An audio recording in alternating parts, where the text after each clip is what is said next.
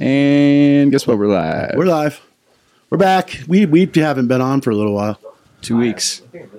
um, but we missed a week. I think we was busy in the Dude, it's snow. been so busy. busy in the snow. And living in the mountains sometimes takes your time.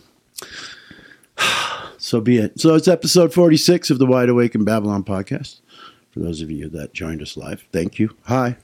I hope you're doing well. I really do. Yeah. So what we were kind of sitting here going, what are we going to talk about tonight? Oh, sorry. This is Tom, Andy, Chris, Isak. Hello. Isak. I like Isak. Isaac. Isaac. It's like uh, the biblical Isak. It's his Hebrew name. Hermano Well, that's Blanco. Spanish too. Yeah. To call it. Uh-huh. it is? So we were sitting here thinking, what are we going to talk about? And let's talk about behavior. Just like we'll just go freestyle on behavior, Sure, always relevant. okay? Because behavior also implies habit. It's like behavior and habit are like married together. Hmm. Right. Unconscious behavior is often through habit.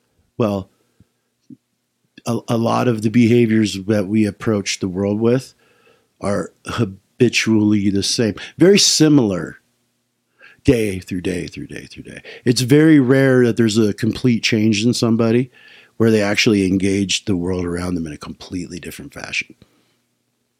Right? So, like one of the habitual behaviors is getting on your social media, your your X, your Twitter, your TikTok, and see just the craziest shit all day long. So suddenly within, it influences you to kind of be a little afraid, right? A little standoffish, a little, um, um, what are those people called? A little, kind of like a little vigilante look around, right? There's some of those. Because you're suspicious of everything now. Because Hmm. You've been doom scrolling all day. and then you know, and there's things you see in the street, and so it kind of puts you in this other place where you behave in a way that is not a human being that is I wouldn't say sure of anything. No one really can be, but is it displaying strength in the world? Right? Or displaying an ability to I don't know, maybe just tap into the intelligence within that can navigate its way through that without much of an issue instead of going to this calamity place. So the habit is going to the calamity place, right? But that that habit is a behavior. And that behavior is going to the calamity place. You know what I mean? They're kind of the same. In a lot of ways, behavior and habit can be the same thing. so calamity is different. Everybody, everybody has their own version of calamity. Right. And you know, and it's kind of like when we go through behaviors, it, we're just kind of never really questioning them. We're never a- asking hmm. ourselves, why did I say that? Why did I get that kind of mm-hmm. before I said that word? Mm-hmm. What was the spike in my central nervous system? We just kind of let it happen and just kind of think it no, that behavior is normal. Hmm, because it's our normal. Doesn't mean it's normal. Right. And a lot of times when you get like that kind of, I don't know, like an amplified, like a little, your your your words aren't going to match. Mm-hmm. Hmm. Right. You're looking for a way to tone that down. Right. Hmm. And so the behavior then is to cover up these feelings that arise with some words to try to smooth over the edginess of the energy you're feeling. Hmm. Right? And and in all of this, I mean, this is kind of how I think most people are navigating. They're trying to avoid anything uncomfortable. Well, yeah, that's Right? very common. That is not, but that is, in a lot of ways, that is the worst behavior you could have. Mm-hmm. Because if you avoid trouble, then trouble remains.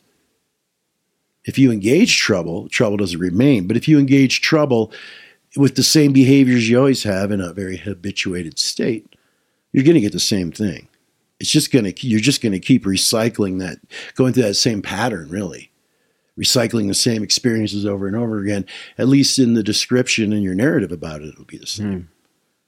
Hmm. Right. And to be able to like be present, completely aware, completely energetic, completely not, you know, mindless, focused in in any situation. And notice where like there's a, a behavior that comes in that steps in oh i'll take care of this. It's like no not today. You're not necessary today. I will. I myself without something running in, some identity that I've manufactured or, you know, a version of myself to deal with that situation. Just come in truly as yourself. Hmm. And I and it, I think when that happens, when people can hit that spot, that's where the real um, epiphanies of life come from. Right? Because it's only calamity if you engage it as it as one. Yeah, it's like the, you're engaging a story about it rather than the thing itself. And the story is like the way you dealt with it in the past, or whether you Well, yeah, believed it was. You're engaging compulsively. Yeah. Mhm. based on what? How it's been before. Right. Well, how it's been before is that's the sign that your behavior is habitual. Mm. Because nothing should could have you know nothing really is ever the same way twice. Right. Right. And it's mm-hmm. like all the nuances that tell you this is a different experience than the last one, they go missing when you're completely in a habituated state to tell the same story over and over again. Like the victim story that people tell. It's mm-hmm. like, really, how long is this going to go on?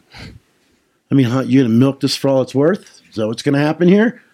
You know, milk all your friends, milk your family, get sympathy, you know, whatever you need, a couch, you know, whatever, couch to sleep on, you know, and you just keep playing that over and over. And you watch, it's like those behaviors don't change. Right? It's like you you can watch someone change many things about themselves, but one of the last things they're going to change is the actual behaviors that are causing them to dim to be a more dim-witted person. Right? Their their wit is dim. Right? Their ability to look at the world and go, "Oh, nice narrative." and no, I have no interest in being a character in your little play. Hmm. So I'll sit outside, I'll watch your play. And your play, I know one day it's going to land on my doorstep. There's not anything I can do about it, which is fine. I don't mind. I mean, when that happens, it happens. If that's the way of the world, that eventually jackboots are knocking on your door too. There's nothing you could do about it. So be it. I won't stop speaking my mind. You know, I won't stop talking. I won't stop, you know, putting into the world what I think is necessary. Right. But it, to be able to handle any situation is, is, is an absolute imperative. And that way, you know, you could actually build yourself up to when things get rough, that you have some energy behind behavioral change. Because it's not like if all this goes away, your life is going to shit. Not if you change your behaviors, mm-hmm. right? If you alter and, and even your mental behaviors. Because what most people are sitting there thinking about all day isn't actually all that important. Really. It- there's a lot of things people think about all day that they couldn't even act on. They have no avenue by which to approach the thing they're thinking about.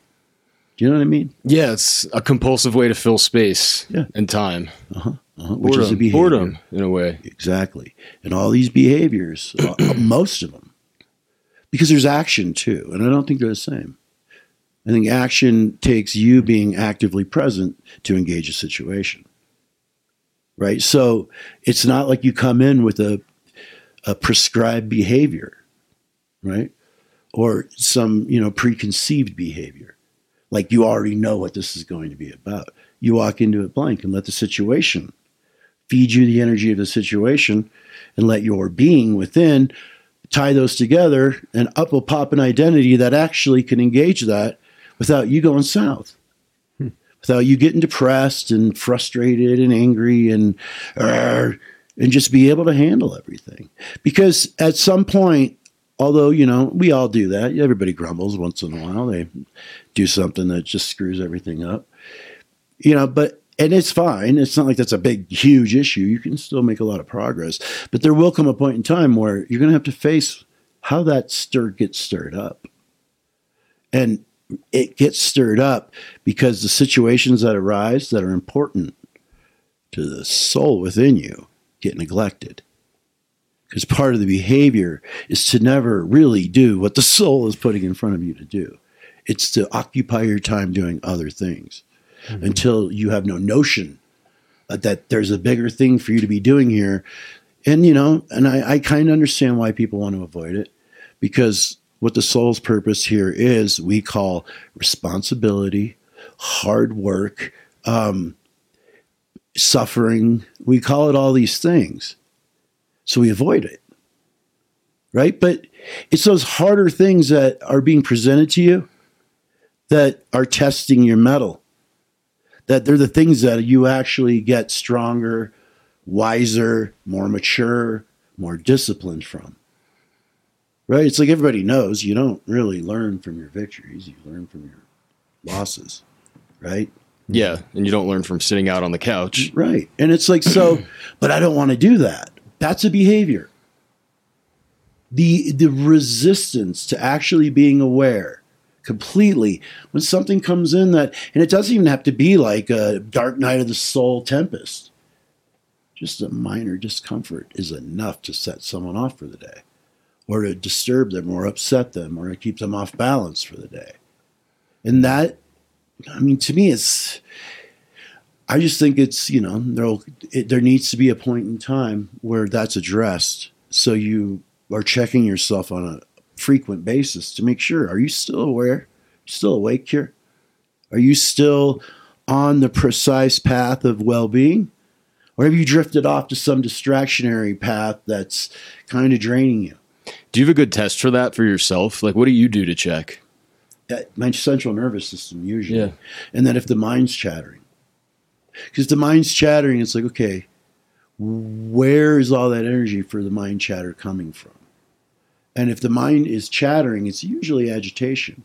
And agitation usually comes from there's probably something afoot that I need to be looking at. And I've probably even looked at it and noticed it and have just chose to watch it.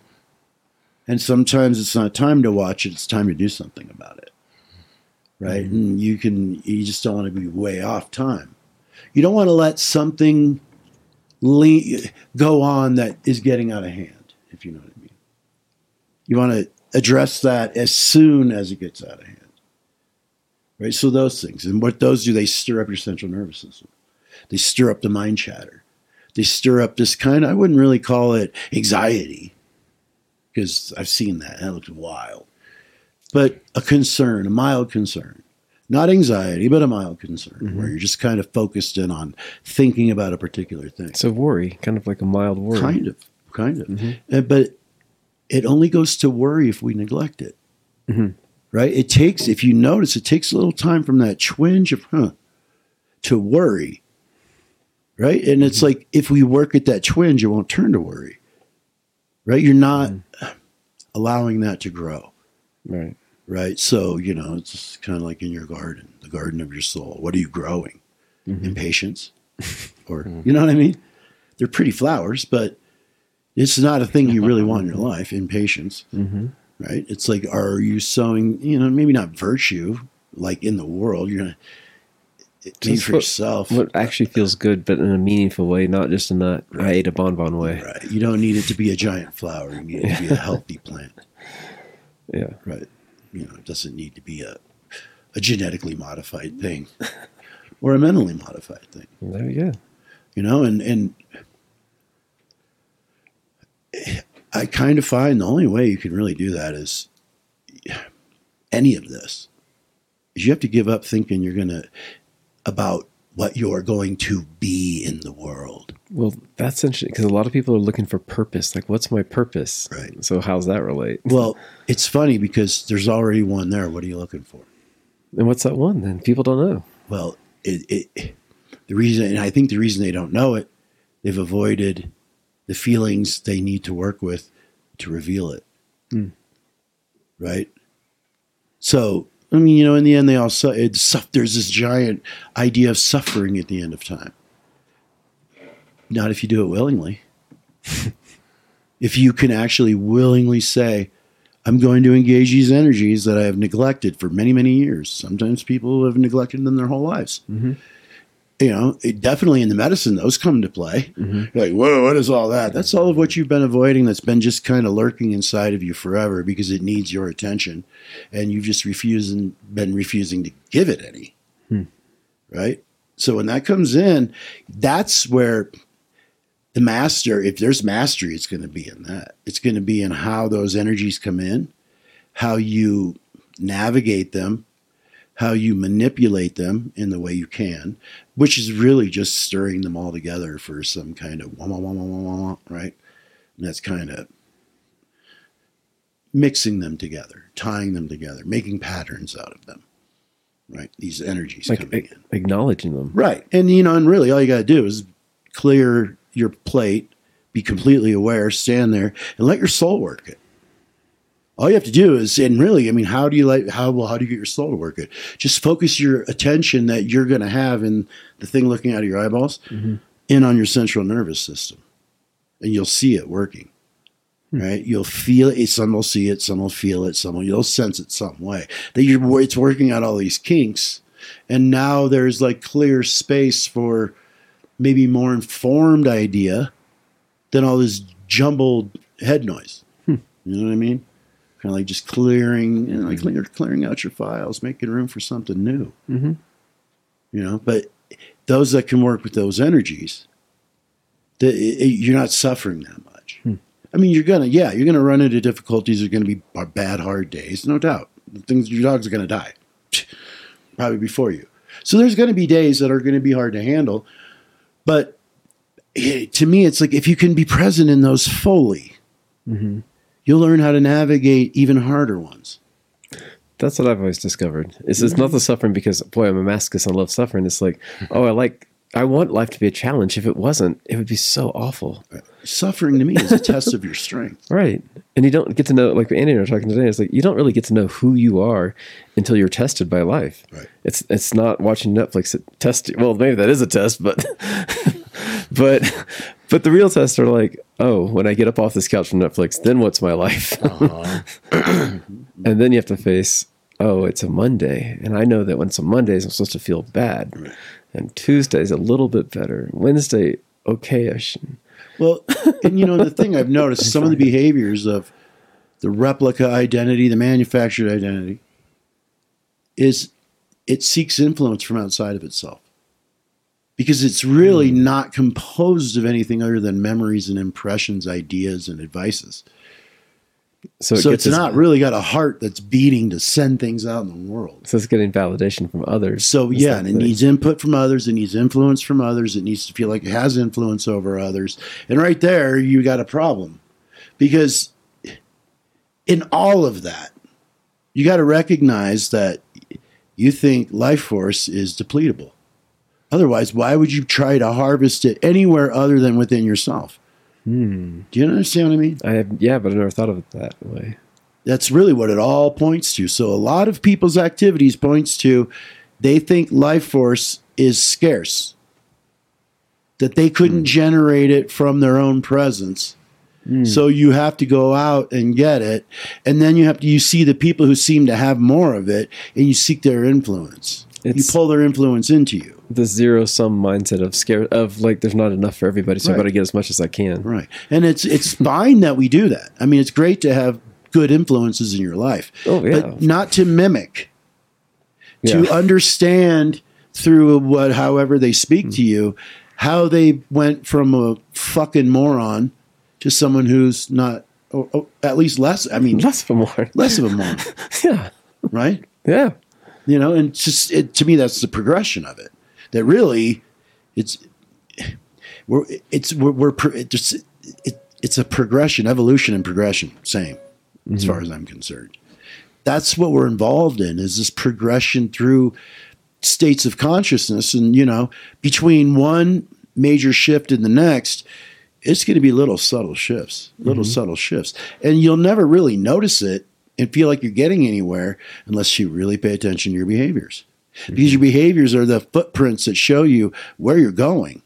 You could turn and look and see where those, you know, okay, where am I headed What right now? direction is Right? Yeah. Because even in going into something that you think is going to be good, you could completely lose yourself in it Mhm. and make it not as good as it could have been had you just stayed present and did the thing. You know, and for me, it's like as I get older, I put myself in that out less and less, but because it allows me to become more and more. Mm. You understand what I mean? Mhm. Not that I'm gonna, you know, back away from the world. No, I'm, that's not me. But I don't know how to put it. It's like the, a fortification of the energy within. Not to spill it everywhere for Right. just spilling sake. And don't spill it on people. Yeah. Let them put straws into you. Right. Yeah. Don't have don't don't let vampires around and don't be one. Yeah. Right. And and don't be a drunkard with it and spill it all over the place. Right. Definitely try not to spill it on other people through thinking about them too much. I mean that that really talk about something that paralyzes people and puts them in a funk right away. Their thoughts of others. Hmm. Really. I mean, you know, there's the loving thoughts, obviously, where we just go, Yeah. yeah, I hope they're doing well, and that's it. That's not really a thought. That's just kind of they popped in your head and you said hello. It would be like seeing them on the street. Yeah. It's the ones that you have conflict with that you're just rattling around in your own head with. And mm. anybody who walks up, you got to spout it all to them For 48 hours. for a Or long longer. ass time. It's like, you know, you've been saying that over and over and over again. You're having the same problems with the same person all the time. When does that stop? And how? Right? It doesn't Yeah. mean you have to stop with that person. It means well, that person it. needs to change. It's like, Mm, hmm. I mean, I think behaviors are shared, mhm. right? I think that conflict, when it gets to the point where there's confusion and miscommunication or no communication, it takes two to tango. Particularly in relationship. I mean, it's with any interaction, Uh-huh. but with relationship, it's a deeper thing. Yeah, and you know, people say, well, they just won't listen. It's like, no, you're not listening. Probably. What do you mean? Well, if they don't understand you, then you're not speaking their language, which means you're not hearing where they're coming from enough to be able to be present in the same place they're coming from to address it. Hmm. Right? So you you're going to have to meet them somewhere. You're going to have to listen. And that's what really listening is. Meet someone where they're at in that vibrational place. Because that vibrational place is where they're going to behave, it's where they're going to feel, think, emote, do all that. Mm-hmm. Be there with them. See where they're at with that Mm-hmm. right? And speak to him there. If you can do that, there's no conflict. I mean, there might be a thing that needs Yeah. to be dealt with, a situation, but the conflict part of it can go away. Even if two people are nervous, they can sit down and mm-hmm. hash it out without it getting fucking sideways. Mm-hmm. Right. And I think that's, you know, we have to have those experiences to train us to not be so resistant to the more eh, negative aspects of possible behaviors. And when I be my negative aspects, not bad, not evil. Right? Frustration is not evil. It's just draining. It's draining. Therefore, it is anti well being. Yeah. Right? I mean, let's just break it down how it could be. That way you could take all the weird shit out of it. Yeah, it's usually when you make it really personal that you write you write a story that's not true because you believe it's true. And it's not even what the person's saying. You're just making it like they have judgments against me or whatever. It's like a they're projecting on me. It's like, but are they? Or are you just taking it in as that? Yeah, I mean, uh, they can only project on you if you decide that you're going to take it personally. Yeah, it's like, oh, you, if a homeless person calls you stupid, how do you feel about it? Yeah, it's not that big a deal. Your friend calls you stupid. If your friend calls you stupid or your loved one calls you stupid, then it's like, well, no, no, see me differently, damn it. yeah, Yeah. But to true, you know, and there's going to be times in your life, always, where spirit's going to call you to do the thing that is not going to make you popular.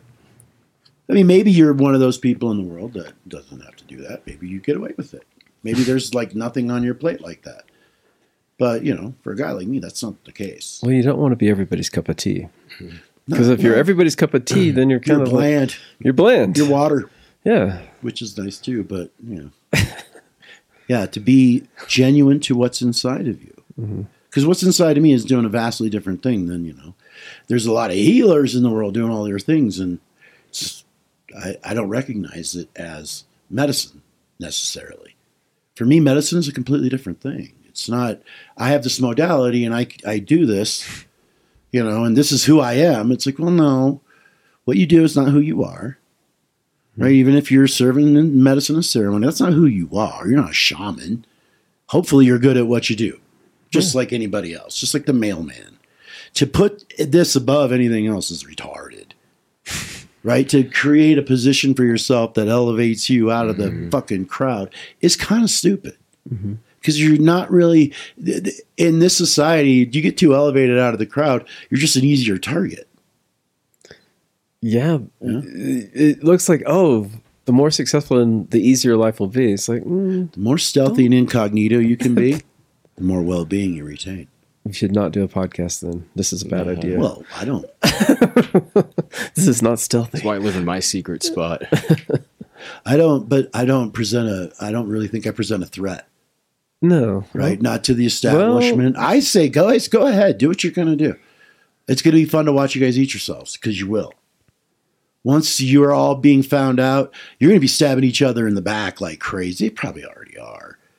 I mean, you know, the CEO gets found out. How? How? Someone went digging in his email. Who was that? Probably his enemy. Jeffrey Epstein gets killed in a prison. That's his enemy. Mm-hmm. They're killing each other, and they'll do more and more of that. It's desperation. They're not playing. The game they're playing ultimately is their narrative on the planet. Is it mm-hmm. destroying the planet? Don't think so highly of yourself. Mm-hmm. Don't don't ever think you're that potent. I don't. Even the whole human race, you're not that potent. not to the earth. You're not that potent. Well, what if we nuke the place? You ever seen Chernobyl? You might not be able to go there. There's animals and trees mm-hmm. thriving there. Mm-hmm. Do you know what I mean? It's like you're not going to destroy nature. It's showing you that over and over again. And if you lean in a little hard, it's going to be, uh, let's just say, compassionate and lean in as hard as you're being on your own species and all the others. Right? So, you know, it's like to me, it's like the weather is judgment in a lot of ways. It's the, it's the, the judgment days of God. It's like you guys act like shit. Here, have some shitty weather. Don't live near. Oh, you're trying to make shitty days for people. Here, have a shitty day. And America's probably got some machine that keeps all the shitty days away. Or most of them. And it's failing. An and it's garage. failing. So now you're, we're having shitty days around our cities. Well, LA, they're having a pretty shitty day. Pretty shitty week. Pretty shitty week, right? There's certain places that just aren't having a good I mean, if there's a machine that makes things happen, the machine is called the printer press. It's the board. Project Looking Skynet. Glass. keeping track of everything and making sure that mm-hmm. nothing goes astray. You know? But this, what I when what I see going on, like media wise, it, it's it's kind of like creating these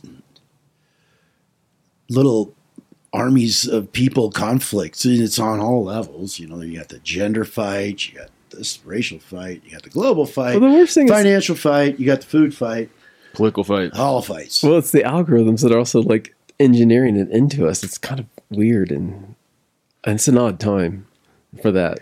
We're being influenced. Yeah.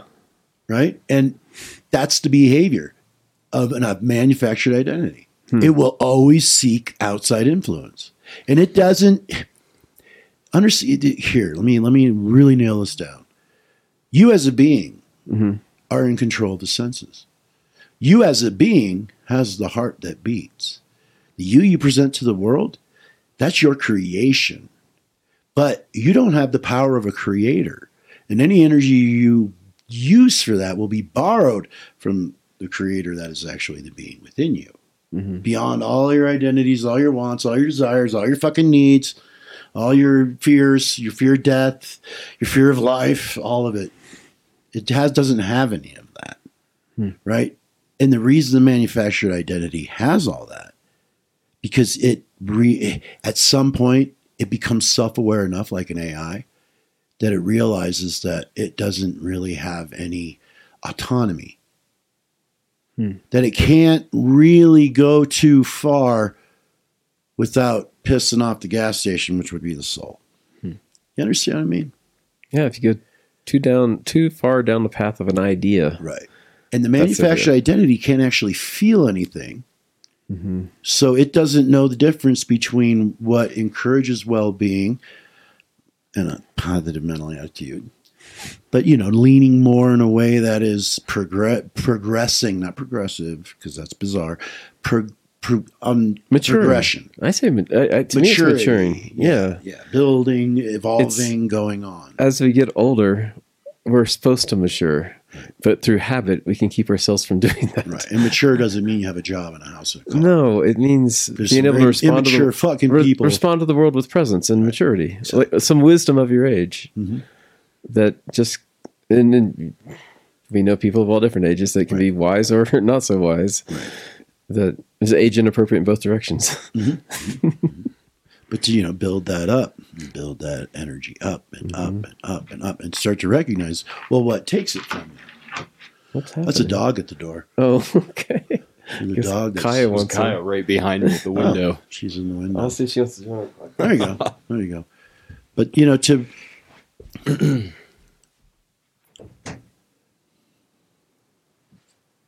that manufactured identity, because it doesn't feel, it doesn't know. Because I can describe you what cold is until you feel it, you really don't know. Mhm. Right?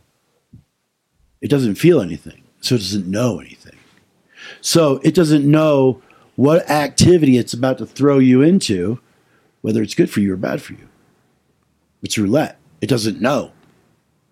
Right? So the minute you have that there, you'll know it's there. It's seeking influence. It's looking for hmm. stimulus outside of being. Hmm. Right? Well, I need to learn about the world. You learn about the world through the being that's in it, not through your searching in it right? It's like I there's a lot of things that I've learned over the years just by paying attention. I have learned more by just being present and paying attention and listening and hearing and reading and paying attention when I'm doing it. It's it's, it's, it's endless, really. You, you learn when you pay attention to things, right? And to to really be able to understand that the attention that you need is what's inside of you. For you to learn, the only attention you need is the attention inside of you. What are you supposed to give that to? Nothing. Nothing. Anything that needs it from you will vibrate. If you're really paying attention, there'll be a thing around that. There always is. We really recognize it when love's in the air. oh, I can feel that. But to be able to be responsible for the other things outside of the ooh hmm. fireworks, you know, like maybe a stream that needs to be debris moved out of. To be able to eh, be as present in that situation and feel that spark around it as much as you do anything else right? The soul is going to show you what is yours to do because that's what's going to spark it. The feeling will come through there. Hmm. Manufactured hmm. identity, you listen to that thing, it has no idea what's influencing it. It doesn't know anything. It's just a conglomerate of, you know, quippy little things it's heard, you know, things that it's learned from people that they, you know, adored or whatever all that. It's just that. It's not hmm. really a being.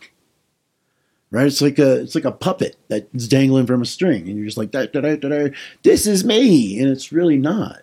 And yeah, the hard thing is that, that you think that's life. So that play, that that puppet show in front of you, isn't actually life. It's not you. So you're not actually experiencing actual life. You're experiencing an idea about life, Right. And, that's the tra- that's tragic. And here's and here's It's thing.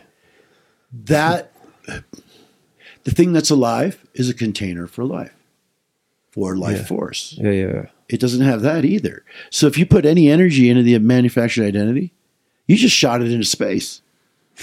It's a it's a hole. It's like a vacuum, hmm. right? And enough doing that enough will create an inertia where it's going to suck it out of you. It's almost like you create your own little abominable black hole and just get your all your energy siphoned off. And then what are you? Then what are you? Right? And then you get low enough in energy. Yeah, what are you? Yeah. Are you a living being? Are you barely existing? Are are you just a distracted mess? Are you fixating? You know what I mean? Is mm-hmm. getting high all the time? What's happening? Mm-hmm. Right? Are you still on the right path with your things? Or are you drifting? And to really pay attention to that because it's really, it's just, it's not esoteric. It's not confusing. Be courageous enough to pay attention to your behavior.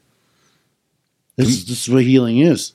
It's mm-hmm. not, oh, spirits, heal me of my toxicity from all the damage I received as a kid. So you think that was damaging? Oh, wait.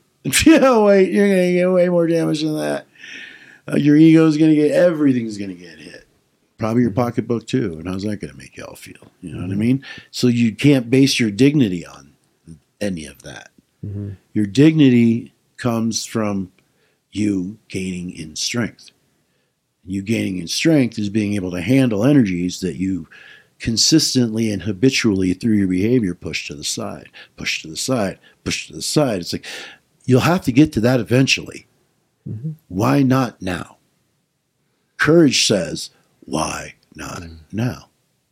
Well, it's not time for that. I'm not ready. Says I'm who? not ready yet. Says who? If the feeling's in you, you're fucking ready, hmm right? hmm And it's letting the manufactured identity f- get a hold of that, not be able to figure it out, the patterning of it, and it looks real funky, and it instantly starts feeling funky.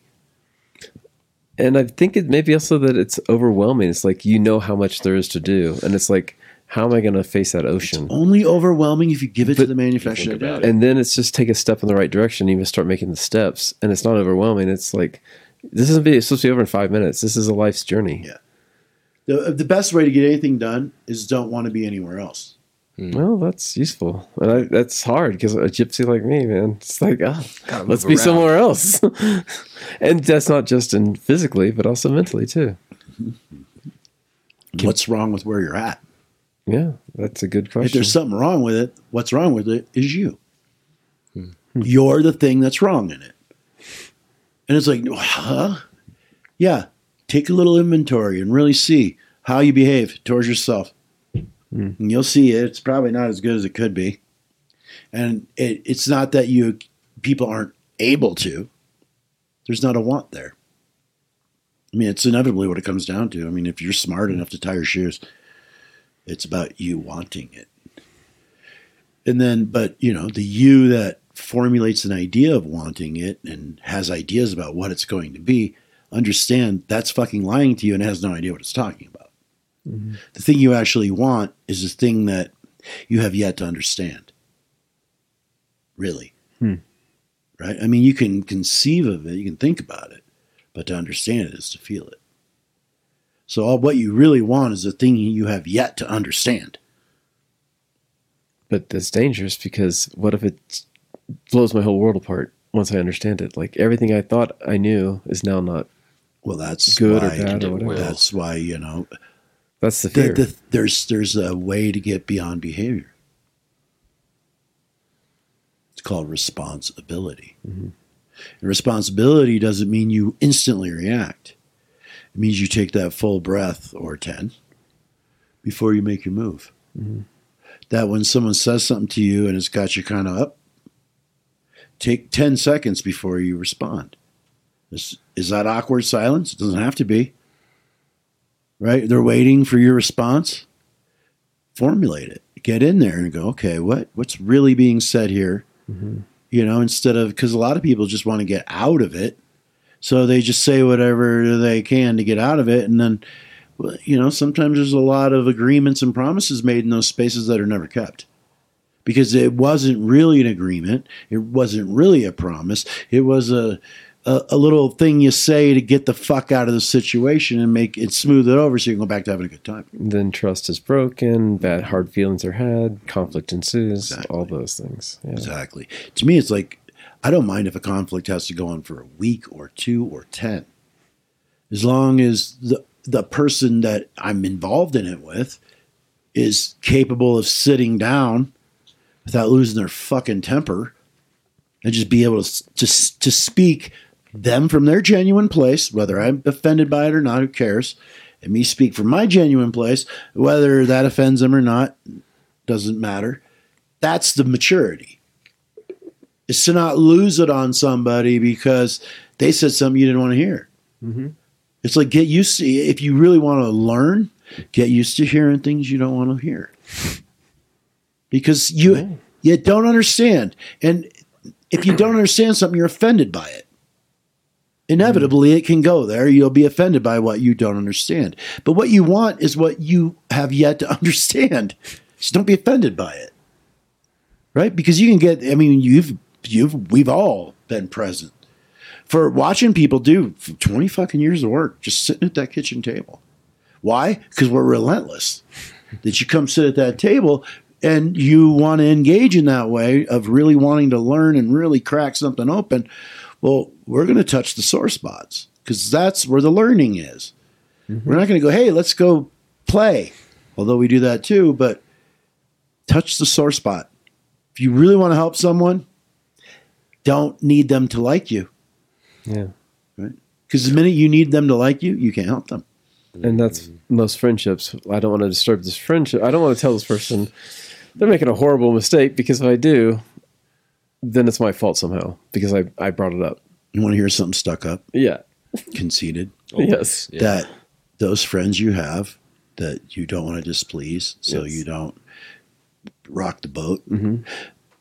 they're not really your friends.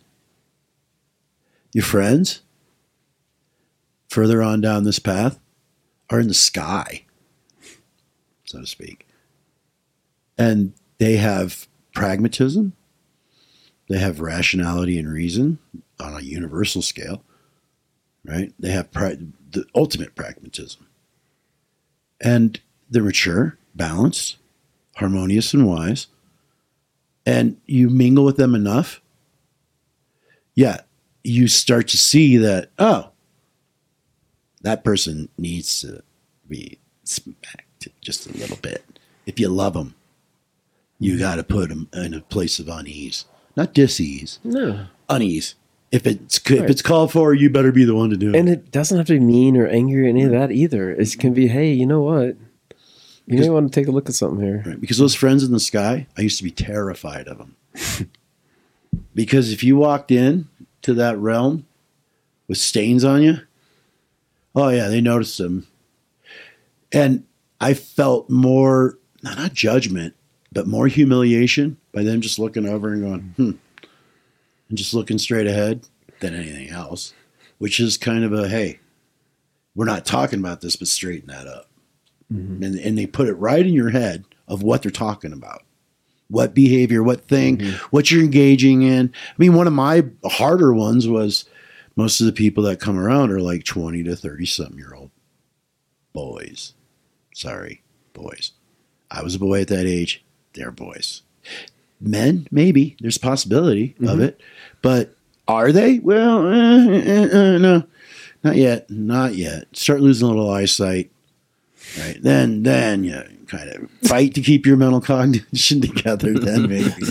But you know one of my real hard ones was whenever they would get around they act a particular way. It's very much like bees in a hive just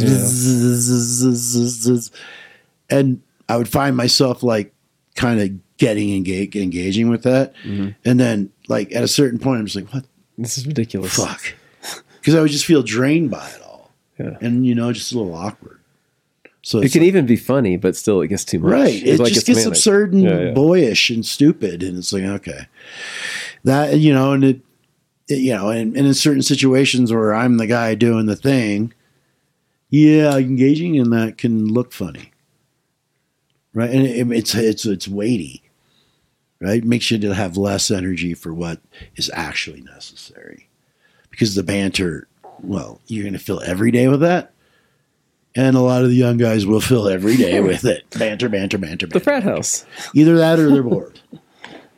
they don't have anybody to banter about with. They get bored. Yeah. Yeah. Well, that's hey. And I, how can I prove that? Porn's the most popular thing on the internet. Yes, Not a, a, lot of times people are watching it because they're bored. it's an extreme waste of energy, I'd say, in all ways. Yeah, because being horny is a cure for boredom, right? Mm-hmm. You know, so uh, yeah, just go watch something. Okay, I'm not bored anymore. Oh, you are five minutes later. It's like, come on, what are you doing? You know, it's like, and that boredom is because the manufactured identity has absorbed too much life force for the being to actually engage the world in a way that is connected. So you're feeling down, you're feeling drained, you're feeling ugh. Exactly. You're feeling disconnected. Mm. There is no boredom when you're fully connected to the life force, to nature, to the spirits that are within nature, hmm. to the, I wouldn't say hierarchy, but the realms of beings that are the forces that keep everything in check. They all have, uh, I mean, there's consciousness in those things, there is divinity in those things, as I know it. Mm-hmm. They're sacred and they speak, you know, and when you're really connected, it doesn't matter what's happening. You could just be sitting here. If you're connected, there's no boredom.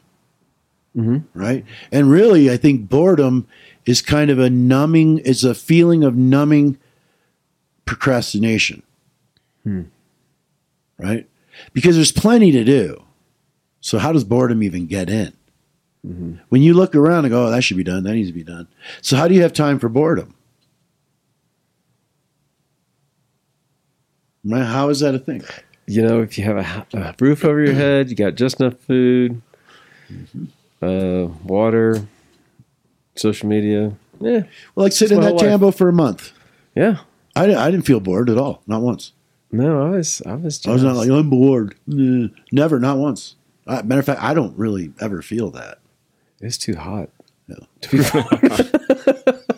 be But you know, you know, I think everybody knows what the feeling of boredom is. Yeah. yeah, where you're just kind of going stir crazy, cabin fever, that sort of. And thing. there- it's not real. It's a lack of living. It's a lack of being alive.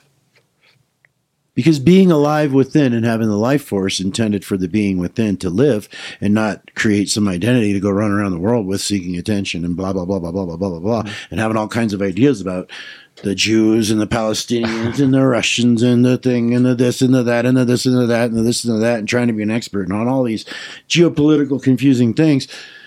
Fuck it. Live your life grow within your own consciousness, listen to the teacher within, and let it navigate because it's the one that's going to actually navigate it anyway.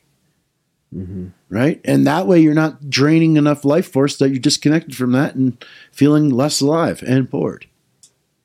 Because, you know, boredom is borderline depression. Mm-hmm. I mean, really, they go really close. Well, I've noticed with boredom, with me, one of like the dangerous, risky thoughts that comes along with it. Because right, boredom also has like a desperation to it. Like, what do I do to get out of this? Right. Um, and there's this thought that comes in, which is like, well, I'm doing my best.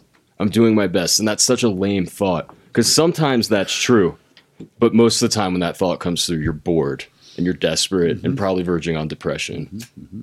And if you really look at it, you're damming up water that is flow or something that's flowing at you. Right? And that's what is the soul is needing to do. And you're keeping it from happening. Well, you're not going to that's where the soul gets geared up. That's where it generates life force. But then those things, the more difficult things. Right? So you kind of if you don't let it do it, and that boredom sets in. The boredom is basically the, in a lot of ways, that resistance to your own soul. It's really what it is. I mean, I simply boredom is is comes from a lack of living and a resistance to your own being, your your soul, your presence, your high. Right, because that thing is always lively. Right, sun's always shining, no matter where it is. It's always bright right? So there's this con- consistency of life force. But yeah, you pour that into a hole, y- yeah, that's going to be a weird thing, and you're not going to feel alive anymore. You're just not, not connected, and then you'll suddenly take it as I'm on a spiritual path. Okay, so that means you're completely disconnected from your soul. Hmm. I mean, if you're on a spiritual seeking path, then you must recognize at that moment that you don't have the expertise, you're a fool. And I, I don't mean it, don't take it. Take the spiritual path. But recognize you're the reason you're on it is because you're a fool. And you don't understand. Right. And you have to go through a whole life of being fooled. Thinking it's outside of you, thinking it's in a seminar. The, to me, the closest thing outside of you can be in is in the plants or in a book that someone really dumped that life force into where it's still radiating after all these years. There's several of those out there. But and the plants. Right? Those are the, or you know, if you have your own ability to just uh, put down the identities and go back to being and just have that solid, well there's that too. Well, wouldn't you call it like a journey? Uh, I guess a spiritual path with plants and deep books, a spiritual path. I don't know. I I don't. I, I don't really think. I mean, the, the minute people start using words like that, Yeah, well, the it's spiritual that's, that's life. The, that's what the are you fucking talking? Is that is it the language or is it so? What you're saying is if you just kind of give up all the world things and you become kind of a monk like person, sort of thing, or a workshop junkie. That is so not a good idea. Oh, Yeah. Oh, Mhm. well, yeah. or or that. I mean, I've done that. Uh, or is it you live the life that is kind of presented to you as as engaged as you can, and make your mistakes and correct them as you can, and learn from them. And that doesn't. That's not. That's called just a life, but it's a spiritual life if you have intention with it. Right. So I I don't know. Yeah. Well, I don't want to get people confused either about okay, what's this? Am I doing it right? Am I doing it wrong? I, I just I think that a lot of the drives people have, it, they have a drive for an idea of something, Hmm. but that's not who they are, and they're going to take from who they are for that drive.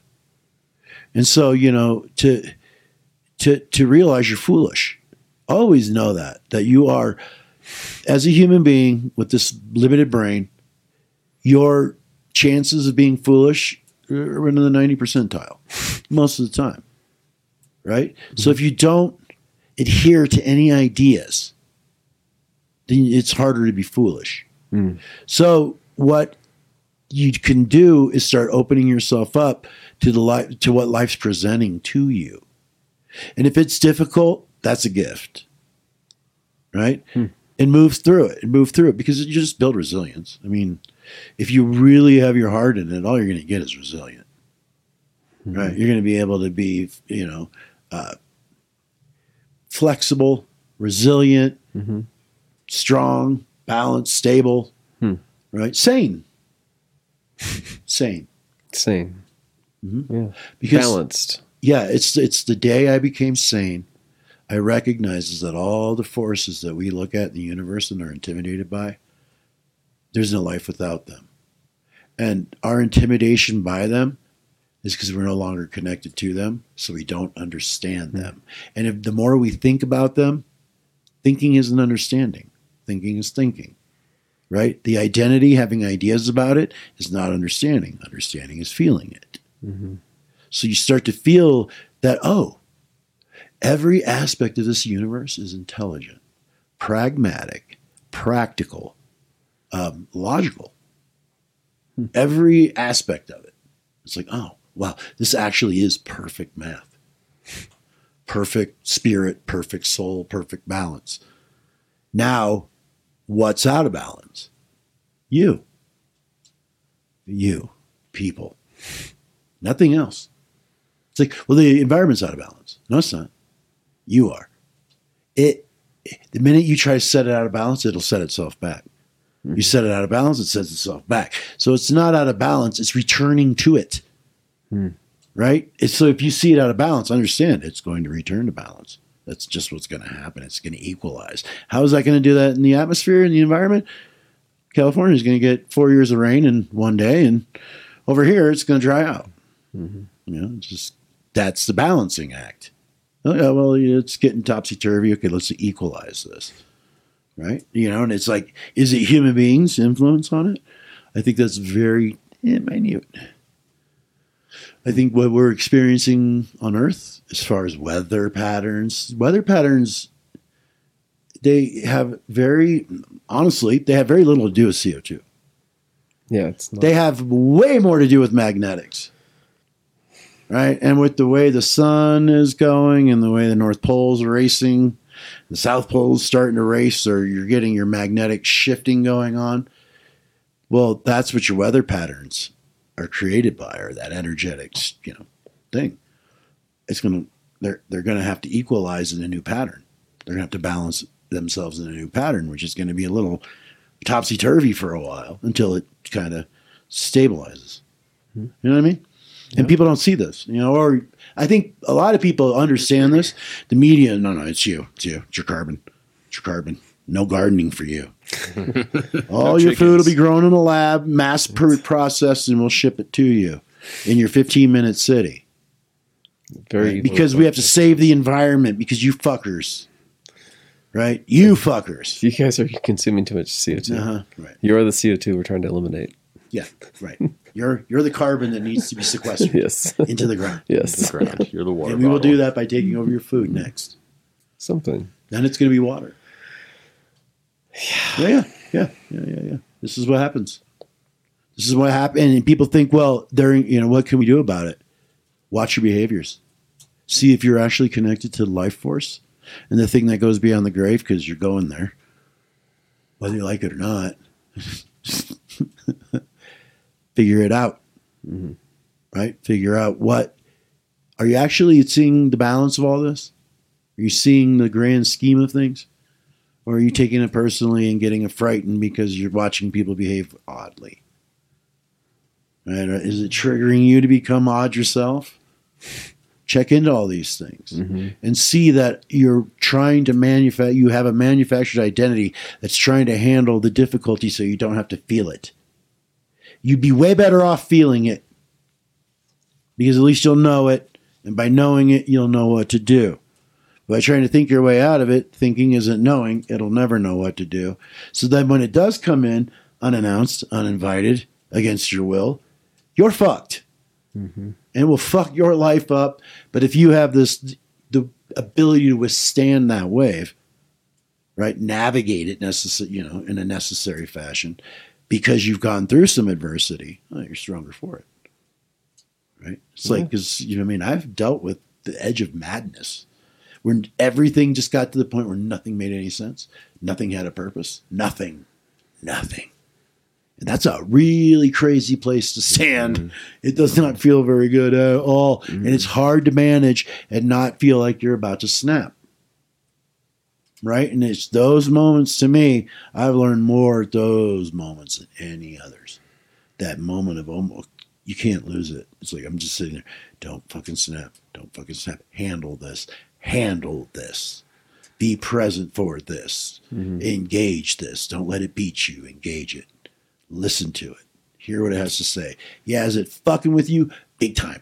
Listen. right? And it's like I want that's what I want to instill in people. Not love and light, we're fifth dimension beings, throw namaste. Great. I think that's great. But what the world I think needs is someone who can handle the more heavier aspects of it. the challenge things of life, things that are physical but more emo- emotional, mm-hmm, mm-hmm. emotionally like holy crap, mm-hmm. how can I handle all of this? Right.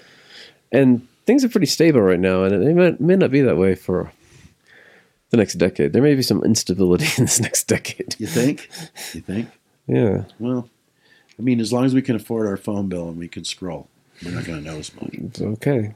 Oh, we can get the new goggles. Yeah, goggles. the VR goggles. The new Apple goggles. They're don't great. have to we just see it. we go into play, uh, we can augment it, clean was- it up, was it Ready Player One? We just go Yeah. to Ready Player One. like with the Google Eye Glass. That's thing. no, The no. It's a new, augmented it's a new thing that uh, Apple just released a couple days ago, and it's the goggles that people are wearing around, Right. and they're seeing another reality placed on top of reality. How, how do they not get hit by a car? They can see the people cars, will. but they also see the monsters from other cars. They have to beat and defeat and everything too. There's a That's video of someone driving. So you know what they need to do Yes, is Look, hand out goggles when you go to San Francisco. Yeah, That makes you not see the shit on the streets. yeah. th- It'll be all that. I mean, this is Ready Player. You just You don't stay. see the homeless. You stay inside your trailer, and you just Fake live this trees. beautiful life No virtually.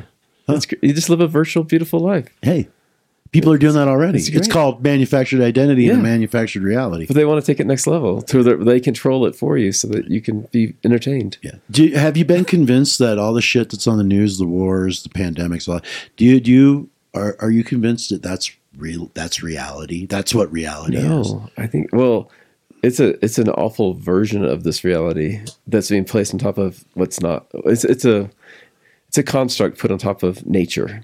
We have a very weird construct put on top of nature. It's fucked up because Yeah. it's it's bad. It's like that manufactured reality is so unnecessary. Right. It's, It really it's, is. Mm-hmm. It's, excellent for extracting. It's an excellent extractive industry. Right? People go, well, it's not extracting from me. Then you might be the extractor. Yeah. You know what I mean?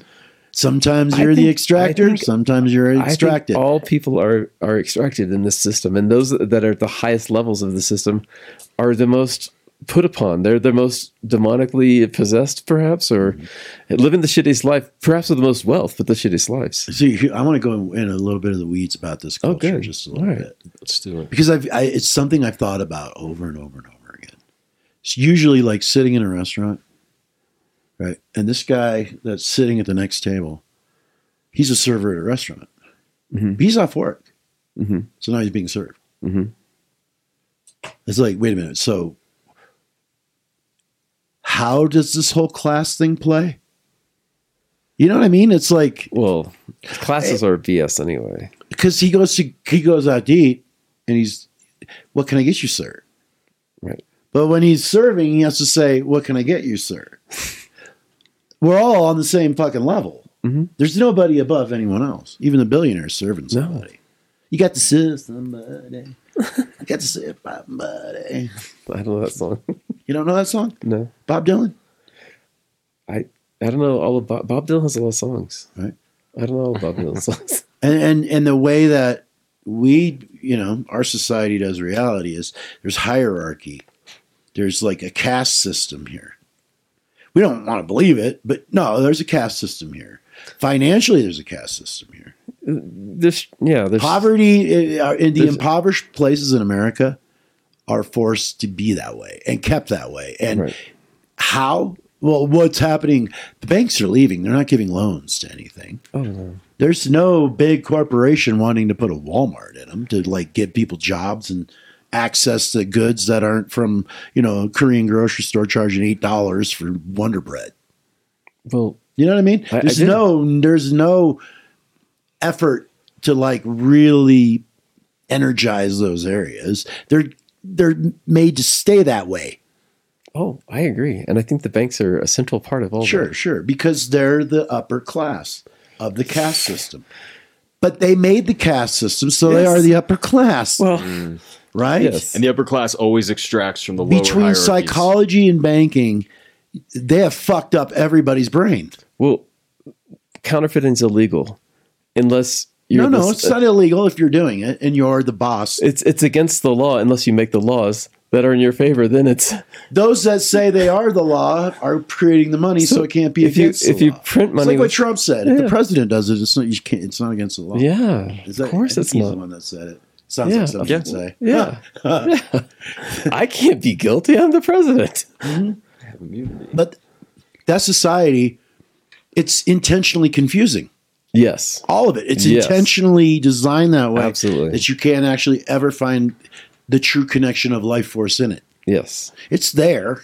I mean, you know, it's like you can go into the city and connect with someone on a really beautiful level that brings nature into the city in a way that you kind of feel like you're out in nature with that person. You know what I mean? Like it's a illuminated, like it would be in nature. But if you keep extracting, extracting, extracting, there's nothing. Then the parks become dumps, and there is no natural space in the cities, and there's and everything gets deteriorated, and But do you everything's a zero understand that the game. only thing that would be the extractor is the manufactured identity?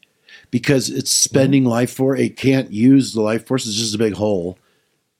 Mm-hmm. And it's trying to get like a solid foundation under it, but it's filling a bottomless pit. right. It's gonna, ha- it, it- you know, it's gonna start ordering concrete from others, so to speak, to try, try to fill that hole. It's not gonna work, right? So the more and more and more and more and more. Here we So go. what it happens is if you go down the dark paths of that, then you reach those higher echelons, basically, of control, power, and extraction. Right. And they have to extract because they're empty inside. Yeah.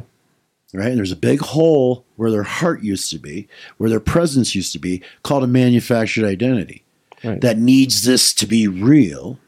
So it cre- it basically amplifies the manufactured reality and amplifies how necessary it is, and how necessary we are in it, and how necessary it is for you to listen to us, the experts, tell you how you should live your life. Mm-hmm. You eat too much meat.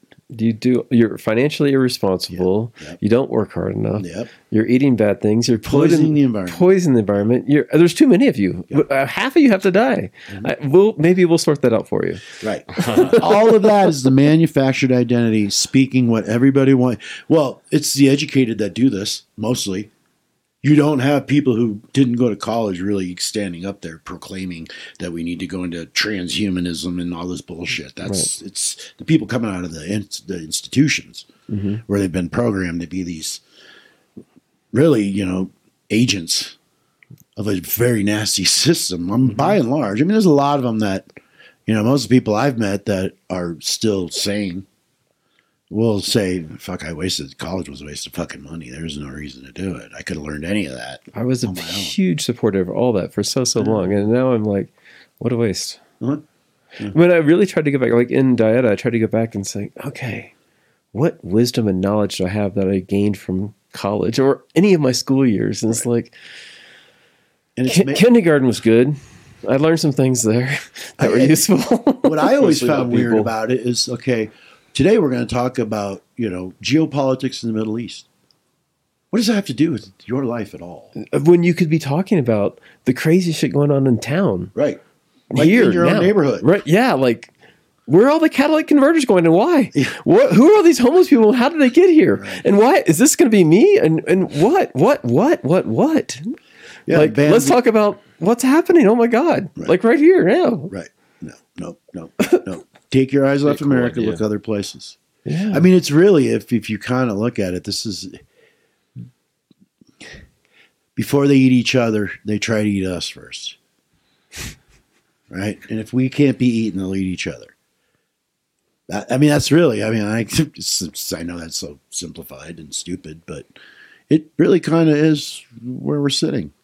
They're going to try to eat us first, I know. So we have so to they opt- don't have to eat each other. opt out of their system. But the minute that doesn't work, and, and that's what it is, is all this is, all this world is, is a fucking game being played out.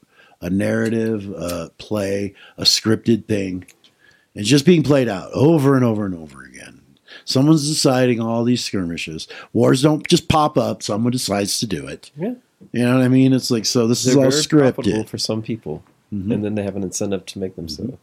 but the world you're actually living in is the one localized to you, Mhm. right? And have that through the connection to life force, find others, and you know maybe even not encourage, but maybe be an example to others of how to get that connection back. So now the commonality between you, although you're vastly different people, the commonality is noticeable and can be used for direct communication with Yeah. each other and not rely on talking heads to tell you what the fuck is what and just spouting what you hear. Think, you know, it's like if you're going to really engage the situation, it's important for you to think about, well, then maybe think about it. You know what I mean? Maybe mm-hmm. really look into it. Like put yourself in someone's shoes, even. What would it feel like to be a Palestinian? Well, what would it feel like to be a Jew in Israel? Both. And not just your idea of it, sink in. Right? See a bomb go off in front of you and your family blown away. See how that makes you feel. Right? And then see, you know, your family being kidnapped out of a music festival of all mm-hmm. places. And see how you feel. And it's like, okay, that probably will bring you closer to understanding what's going on there. It's a lot of emotional shit happening. It's, it's you know, and it's funny because politics gets to dominate everything, but you're taking the human experience out of it that way. Right? It's like you, you get down to it, nobody wants to be blown up. Right? Humans don't really want to blow each other up. There's a few. Mm-hmm. There's a few. There's a few, but that's not everybody. For the most part, people want to Right. live li- live a good life. Yeah, it's like have yeah, enough. Well, like watching people along. around fucking Jews, it's like, really? You think they have control over the government? What about your fucking government? Why don't you go take control over that before you blame the Jews for what their government's doing? How about government's You know a what I good mean? idea? Governments, eh, they're not a good idea. No. the more centralized and the larger they are, the worse they are. The more the more you centralize the power. but you know, it's. I think part of what's happened is they've dumbed people down to a place where they don't think they can get along with each other and figure out infrastructure and resource without like some guy playing expert who's raping and pillaging everything and stealing from you, telling you this is how you do it. This is how we're going to do it. You're Yeah. all going to do it my way. You know what I No, mean? I I very much know what you, you know, and it's like we just allowed that to go on. We've and- allowed a lot. Well, I, I really think that's what a lot of the gadgets that have come out over the last hundred years were really about. Here, you go play with your toys. Let the let the adults take care of the world. You guys go play. We'll take care of the world. We went. Oh yeah, you guys are gonna take care of the world. Cool. Just be kids. Well, that's the nanny state, and that's Mm-hmm. that's the biggest loss of freedom. Freedom isn't they come and take come to your door to take your freedom away from you. They take it away by oh we'll take we'll handle that for you. You no longer need to be responsible. You no longer need to worry about those things. We've handled it all for you.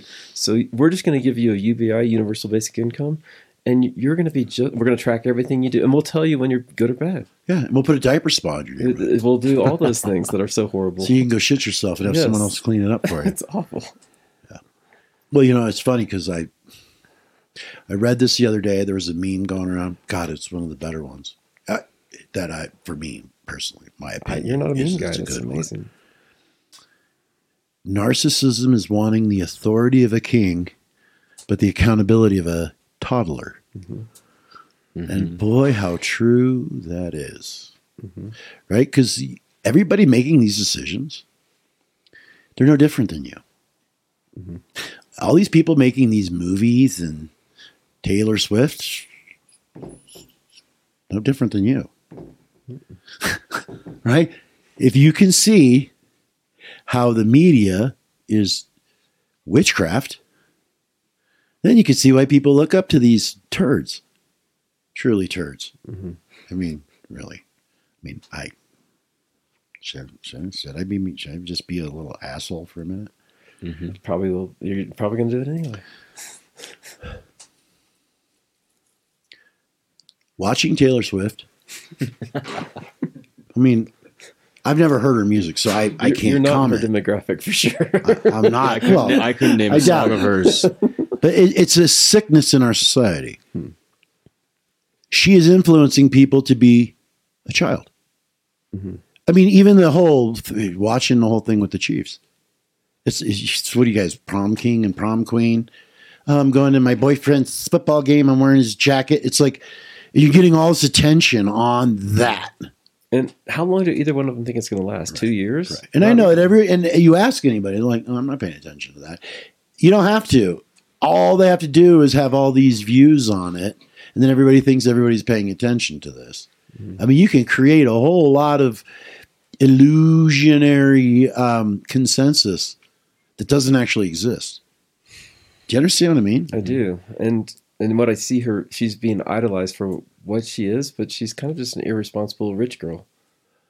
Who can just dates boys and writes albums about them? But but then breaks up with them. That's when the big albums come. The breakup album. It's not the get together album. It's the breakup album. The How'd You Break My Heart. I mean, But it's weird. It's Yeah, like it's all of them. trying to. It's almost like there's this plan to try to infuse into society this '50s goody two shoes kind of Grease shit. You know what I mean? It Well, looks like. The, I feel like I'm watching Grease in real life. Grease is a very dark movie, by the way. Well, I know that guy. You know what I mean? That though guy that was an ass. cliquey.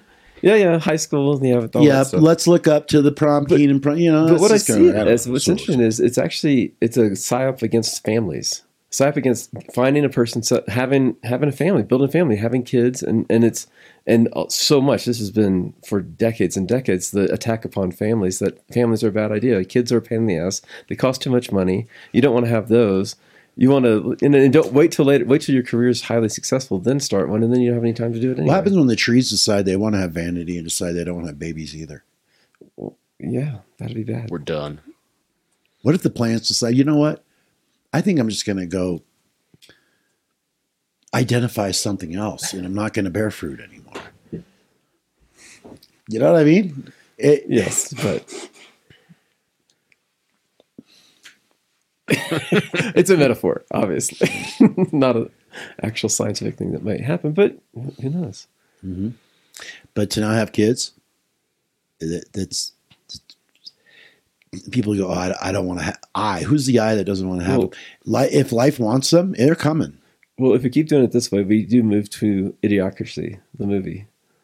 What's You that? know, where it's uh, the smart people, the people who have jobs and careers don't have kids, and then the people that may not be the most intellectual, intellectual, intellectual wizards in the society, they do, and we get to this place that's really weird. And that's kind of what the system's driving towards. I mean, if you look at even just the conversations in magazines or TV in, from the 1950s, those people are a lot smarter than we were. Oh, yeah. Oh yeah. Like Civil War like- soldiers. just the intellectual conversations that don't happen anymore because I Well, don't know. they're if- coming back. they're, hopefully, hopefully. Well, you know, I, I think there's, you know, there's a lot of people.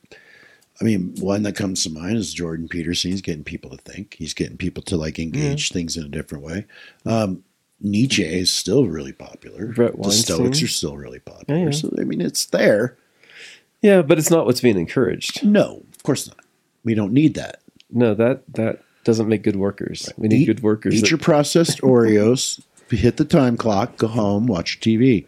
Yeah. behave. Yeah, and behave, and don't go outside. Don't rebel against your government. Whatever you do, Yeah. become a government employee so that you won't. Right, right. Get everybody on the dole.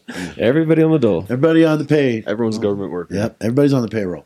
That's how you implement Well, socialism. yeah, and that's how you're going to do it. Is you're going to do Yeah. universal basic income That's because right. now you benefit from the government doing what, and the you get free does. money. And guess how much that money's worth when they make it free. right? And and here's the greatest part of all that: it's just a narrative. Yeah. that money was held up in the highest of regard. Who knows when? It for our country when that actually because it wasn't in the early days. I mean, yeah, you know, yeah, you wanted to make money, obviously, but this kind of like building a mountain was stealing, basically, just building this mountain of wealth just for the sake of it, right? And then just spending it on things just because you can you're kind of stepping outside of the natural flow of life. The not wanting kids, like in your head, go, I do not want them. Uh, I mean, uh, it's a hard one because you know it's like uh, people have choices, and I get it. You have free will; you can do whatever you want. Yeah. But I think people are intended to continue bloodlines.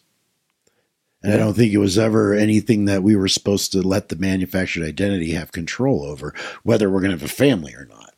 And I'm becoming the soul wants a family, the soul's gonna have a family, and that soul is yeah. definitely part of a fucking family somewhere. Mhm. So, you don't want a family? Is that what you're saying? Is are you my family or my friends? And your friends don't really know you that well, so you don't really want a family. The reason that families fall apart is because they know you, and you want to be seen as something else. I mean, that's every 15 year old kid. When your mom drives you to the movies, mom, can you drop us up around the corner? We don't want to be seen pulling up. We want to, we want to be seen as something other than you. You know what I mean? Mhm. And it's it, it's so that's a big part of it. You know, there, there's a, a lot of they don't they want to like a lot of parents and a lot of kids. The kids separate from the parents because you know, I, yeah, there's bad parents too, but there are those occasions where the parents are, seeing it, and and the kid recognizes that the parents are seeing it. They don't want to be seen that way, Hmm. but they don't want to change anything. So they go put on a facade for a friend, and that's family now because it believes what they say they are Mhm. instead of seeing what they actually are. You understand what I mean? It, it happens. I'm not saying it happens every time. I think it happens a lot. really, I do. I think a lot of whiny kids had parents that cared a lot. I've seen it. Like hmm. my my dad was such a dick, and so I meet him. It's like, really, really, are you sure that's true? Well, he just wanted me to do things all the time. Like what? Well, like you know, heavy chores. I'm like, you mean help the family out? Like they do you? Well, what are you so bitter about? They fed you, they housed you. You know, they could have said, "Get the hell out of here, go live with the dogs." They didn't. So what, what are you so bitter about? Oh, because you had to actually do something. Hmm. That's that's a bummer for you that you feel. And it's like that is like the ultimate manufactured identity, being above something. Mhm. Oh, that I I can't do that. That's below me. What's below you? So who does it? Right. You know, and then the person who does it, well, there's your classism. Oh, this lower scale person will do it. We're defined by our jobs. Right. But you know, and it's funny because in our country, if I said, okay, what's more important, the garbage man or the brain surgeon? People say, well, the brain surgeon. But in all actuality, the brain surgeon is going to help a hell of a lot less people than the garbage man. And the garbage man is going to keep people from getting sick. Well, when New York's when they shut it down in New York, it gets real obvious. Real. It takes two days for things to get real ugly. Yeah. Yeah. When they yeah, go when yeah. the garbage When collectors union go strike, strikes yeah. and phew, oh, there's a mountain of trash in a, an hour. it's like, huh. You and know? then if you cut off the food supplies to the, the island, it gets real interesting. right? all And the it's like, yeah, and you know, and the politician's more important than the plumber until there's shit on your bathroom floor coming out of your toilet and it won't stop. Then the plumber becomes extremely important. Or there's a freeze and everybody's plumbing breaks at once. You know, so the idea that our society has fashioned itself that the the way we look at each other is by what we do. The way we know each other is by well, I mean, what's the first? What's the what do you do? What do you do? Mm-hmm. It's like That's a very American thing, by the way. Europeans don't do that. yeah, and it's weird because if you say I breathe air and I exist, they look at you like you're an asshole. Or an aloof. but they don't feel like an asshole for like trying to figure out who you are based on what you do as if that's a criteria you could even go by How should I react to you? Because I'm not sure what level you are, Right. what class you right are. right right and it's like and to me it's just it's a talent to be able to disarm that no one knows if you're rich or you're poor or you're homeless mm-hmm. or you're educated mm-hmm. if you're a famous musician or if you're just some regular guy no one just don't play anything It was fun. I went and delivered firewood one day Mm-hmm. and to this guy who had just a bunch of stuff, this big house, all this stuff. And I was just a firewood delivery guy that day. Mm-hmm. So he was really talking down to me and I thought it was hilarious. I was like, You're talking down to me because I'm delivering you firewood, man. This is hilarious. Oh. And he was like super pompous. I was like, Wow, dude. Like you have no idea who I am, but today I'm your firewood delivery guy. But you're making it out like you you're no so idea. you're so much better than me. It's so hilarious. yeah it is, it is. because he is mortgaged to the teeth on a house Oh, and a car the neighborhood he lives That's a, in. That's a, like, I'm being I'm I'm a successful adult because I, I have was that much fucking debt. I was It's like, this neighborhood feels so awful. Yeah, yeah, yeah, yeah, yeah. I used to I got that a lot doing landscaping work. I bet. It's like, oh, there's a landscaper. Hey man, you like beauty? I like beauty. It's all right. You know, and I don't want to be important anyway, so fuck Mm-hmm. off. you know, I don't care. It just doesn't matter to me. But yeah, watching people look at you like that. hmm Yeah. I remember there was one time I was in Boulder and I was, you know, barely getting by. We were living up in the hills and I had bought this old Subaru from my landlord. She was the lady on the hill. She was the one that gave the beer to the homeless people in the O Osho's camp. Mm-hmm. His In Oregon. there in Oregon. Yeah. Mm-hmm. Yeah, She was an interesting lady, but she had this old Subaru. It ran fine, a little beat up, but it ran fine. Anyway, I'm going down into Boulder, and you know everybody knows Boulder, right? It's it's a bunch of trust fund babies running around with their parents' credit cards mm-hmm. and brand new cars and have never really lived yet. They're 17, 18, 19 years old. And I go pull up to the gas station, and this kid's sitting next to me in this brand new Jeep. It's like a Rubicon. It's fully decked out. It's at mm-hmm. least 80 grand that he's got in it. And, you know, and he's pulling out a credit card to get gas, you know, and I'm putting gas in my car. He looks over at me, right, and gives me one of these, oh, turns around. And so I just, you know, it was one of those days where I'm like, I'm going to probably say something. So I walked over to him and said, Nice car, man. I said, you, you know what the difference between my car and your car is? He's like, What's that? I said, I don't have rug burns on my knees from getting it. I didn't have to do what daddy said to get it. And he just kind of, because you could see daddy had full control. Mm-hmm. He steps out of line, that Jeep is gone. Mm-hmm. And they're all like that. The only thing they're allowed to do is go into Whole Foods and go fucking ape shit. Because parents won't get upset about food. I, I mean, we live there. It's like, this is the most dis- ridiculous place in all of Colorado is Boulder. Ridiculous. There's people coming up with all kinds of titles for healing, psychosomatic, psychedelic, space holder. Integration coach. It's like, wow, how many that's letters does that take?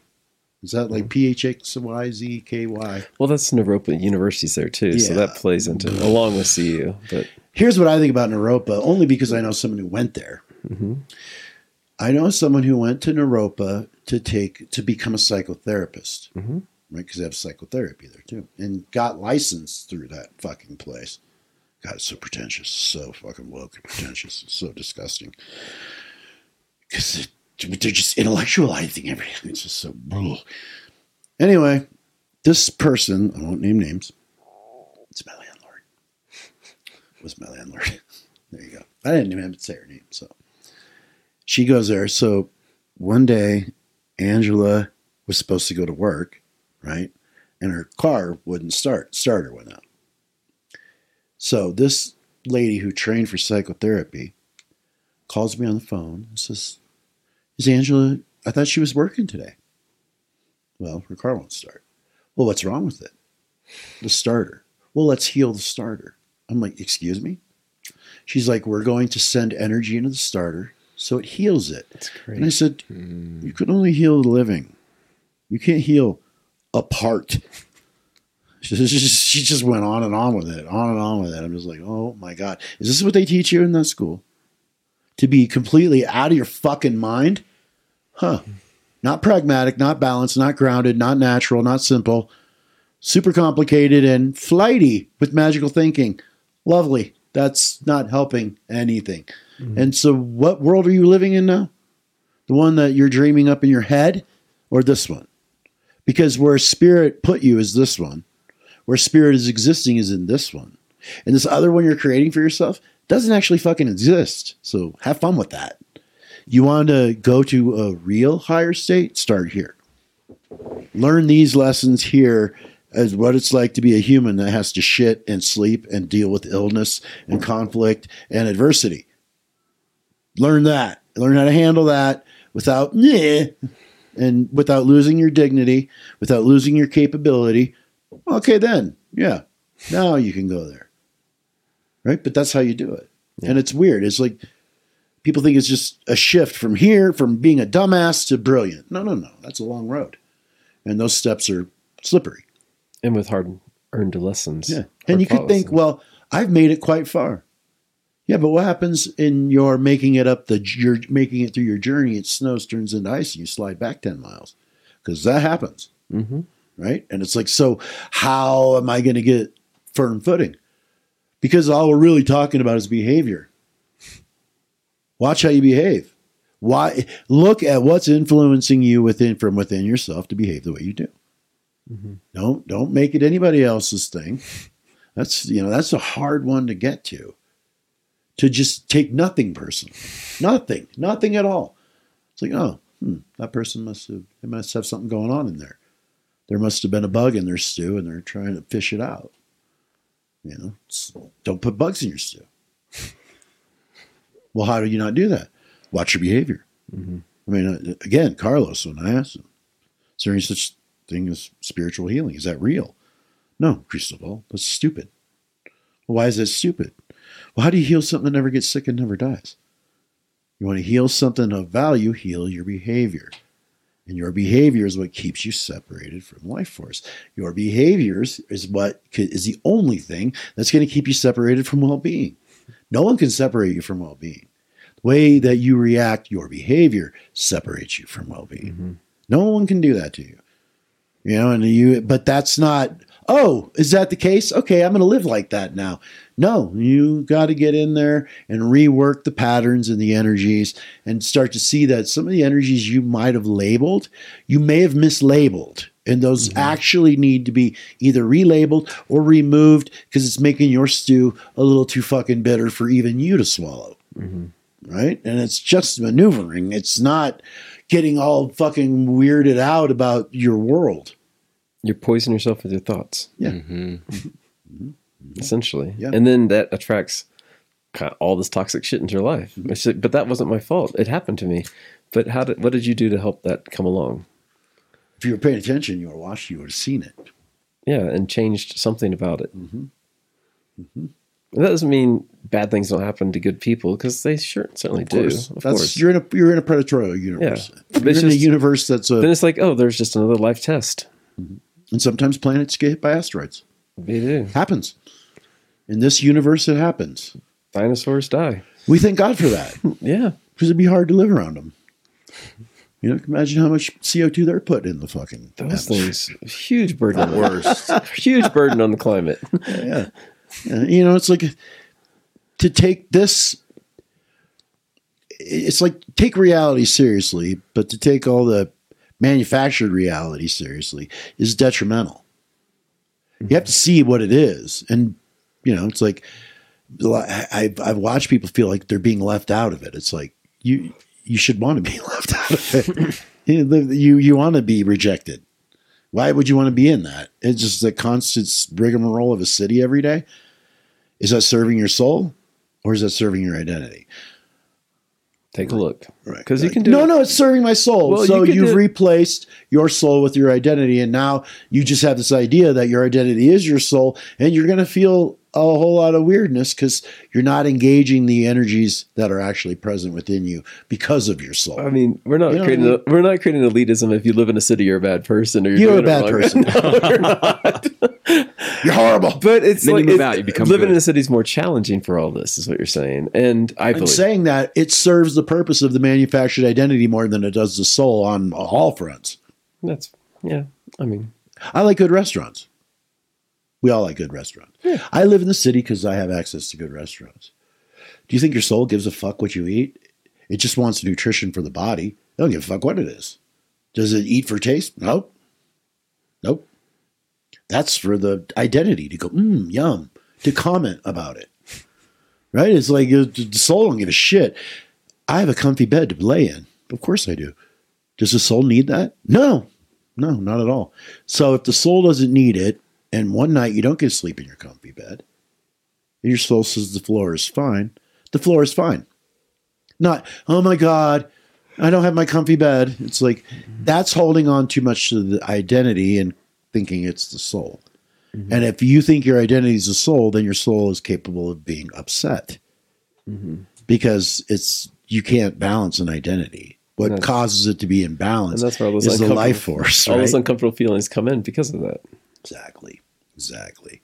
So all the anxiety people have is their unwillingness to engage the energies that are present within them on the level that they can operate, which is the soul level, which is back the fuck off, shut the fuck up, and let the soul do it. And if it's going to put some weird vibrations through your body that your identity is going to notice and get a little agitated by, so be it. Mhm.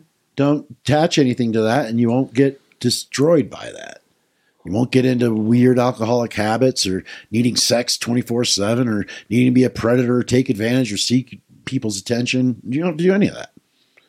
You know, and if you're truly a genuine person operating, you know, with some integrity and balance, you, you don't have to look for friends. You don't, you don't have to look for people. Those that gravitate, that you're associating with or that you have a gesture with, the magnetism takes you right in Well, proximity. I think that's true at any way you're behaving. You're going to attract what you're putting out. Mm-hmm. mm-hmm. So, mm-hmm. in my experience personally, yeah, yeah. Yeah, I mean, you, you see the world as ugly, and you engage the world as if it's ugly, then it's going to do ugly things to you. Mm-hmm. Duh. You know, it's like, huh? You know, you put you put like some sour shit in water, you taste it and go, "Ooh, that's sour." yeah, duh. You know, it's like, of course, that's how that works. You put it in there, and that's you put that ingredient in there. You're going to taste it. You're gonna you're gonna experience that in that pattern that plays out energetically in this world. You know? I, I mean, I, I don't know if it's if it's laziness, fear. Laziness is probably just uh, fear that's tired. yeah, you know, uh, Maybe. yeah, you're not afraid of it because you know you burned out that fuel. Now you're just kind of not doing it. it's kind of like you tried a thing that you thought was going to go really, really well, and it didn't because you thought about it too much. And now you're sad because it didn't go the way you thought it was going to go. And now you just abandon all your. Now you're like, oh, fuck, it's not worth it. Apathy. Yeah, you can get there. Nihilism is pretty ugly too. Yeah. Yep. Yeah, all of it. Empathy is pretty fucking gross too. Be one thing if ever, you know, people are, you know, shiny beacons of, of hope. But a lot of them are I don't want I would I would never want to, you know, have that with someone in a bad place. Empathize with a like a, a human ugh. Yeah, no. Mm, I don't feel that. Mm-mm. Mm-mm. Energetic boundaries. Yeah. This is more useful than Mm-hmm. empathy for all. And, you know, I th- it's weird when people, you know, boundaries. Because boundaries are usually spoken and rarely held up. They don't have to be spoken. They can just be like, hmm, I'm going to walk away. Yeah. Yeah. I need to go now. Yeah. To go to the There's other places for me to be. Yeah. I can get away from you. It's Yeah. a big world. Yeah. Yeah, I bound for me. It's it's not really about boundaries. It's more about emanating the life force you're building within yourself out far enough that nothing can come in unless it's invited Mm-hmm. right? And that takes a long time. It's not like you shing suddenly you have a shield of light blocking all negativity from coming in. No, you fortify yourself by engaging it, and then you know you can emanate out, and it's it's it can it's weird. It's like I've seen where if you are emanating in a really balanced way, full of power, it could actually influence other people to behave properly. Mhm. It really can. You can walk into a room and all of a sudden, like, "Mm, mm." everybody's sitting up straight. It's like, you know, it reminds me of that bumper sticker. Jesus is coming. Look busy. well, you know, don't don't let him catch you acting that way. You know, yeah, just being able to be, you know, having enough genuine life force within you that when you emanate out, anybody trying to bring you trouble, it's you meet it long before it actually reaches you, Mm-hmm. and you you know and you let the energy that you're emanating work with that, right? Let it tell you Mm-hmm. instead of letting it all in. Mhm. It, no, leave it out there where it belongs. It's not part of you, so leave it out there. Yeah, is, is does it need your attention? Is there some kind of situation arising where you need to pay attention to that? Great, let that be your emanation. Hmm. Don't suck that in. Hmm. You know what I mean? Mhm. You know, because you really, if you get rid of judgment and you get rid of your high idealistic ways, and you just operate from well-being, well, then your behavior will clear up quick don't behave in ways that take it from you. Behave in ways that amplify that in you. It Takes a lot of awareness. That's all it takes. Mhm. Awareness to see where the mind wants to go, what it wants to do with the energy, and seeing that, oh, that's not good, and not letting it do it. Mhm. Right? After a while, you'll have no need for any more manufactured identities because all they're doing is because your connection is severed, they're running everything. Because the true master is not being acknowledged to run anything. So the identity runs around like with the chicken with its head cut off. Bah, bah, bah, gotta do, bah, bah, gotta do, gotta do, gotta do. The soul's just like, what? What do you gotta do? Fucking idiot. Sit down. Let's go through, do some real things that will have more to do with the whole of your life instead of this brief little moment in time. You know, you can fortify the soul here. You don't have to wait. You don't have to wait for Jesus to bring the pork chops. You can go shoot a pig yourself. You know what I mean? Does Jesus bring pork chops? I don't know if that's a thing. Did you just coin that? No, it's a George Carlin book. Oh, You didn't know that? What's one I of know George, George Carlin's Carlin. That was a great quote, though. When will Jesus bring the pork chops? Mhm. So I used it. I love George Carlin. Yeah, he was dead on, wasn't he? Oh, he's so stunning. It's a big giant club, and you ain't in it. I don't want to be in it. And it's like, ah, but it has everything you need. Does no, it doesn't. No, no. No, it has everything you want. it doesn't have everything, anything. I, it doesn't have everything I need. And if if the if the need arose, I could get my own food. I could walk right out my door and get food. There's deer everywhere. Yeah, there's fish everywhere. There's water everywhere. It's like I don't. But what do I need? Right? Oh, well, you need a grocery store. Well, yeah. I mean, it's convenient. You know, it's, it's a lot easier than trudging through the snow to shoot something. It's a lot easier to go to a rancher who's already doing that. You know, kind of I thing. got it. That's I mean, Do- chickens can make eggs without anybody getting well most things not getting harmed i guess baby chickens But for me, I mean, need is I need to know within myself, know, not think, not have an idea about it, to know that I'm connected to what's making me currently every moment. Right? So, and to live in the moment, but not for the moment. In the moment that presents itself, and then live in the next one that presents itself, and not try to make one moment stick. That's just retarded. There's nothing to that. To be able to shift with with what life is doing and stay connected, even when it's like making a, a severe right turn and you thought it was going left, make the right. Yeah, it's you gotta correct a little bit, but follow it, follow it, follow it, stay with it. That's that's my goal. because I've not known anything else to bring me well being. Mm-hmm. That connection to spirit, to the evolved beings that are still really here, as uh, known as like intelligences without form, the spirits.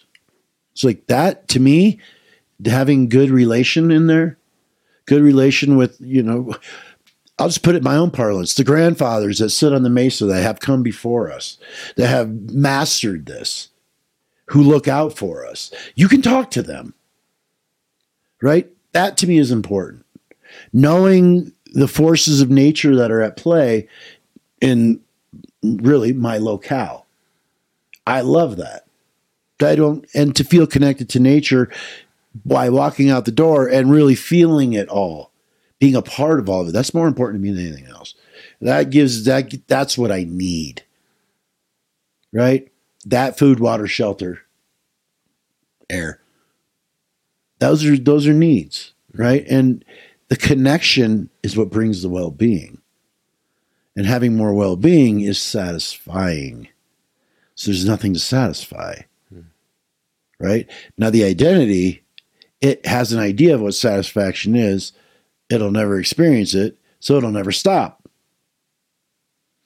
But the the being is just satisfied with connection, doesn't need any more. Right? And the more that we value life force, we value well-being, we value our presence, we value the energies that are in us, even the ones we don't like, we put the right value on them, then you don't have any problems. Right? Then you will your attention will immediately go to your own being and you'll live that.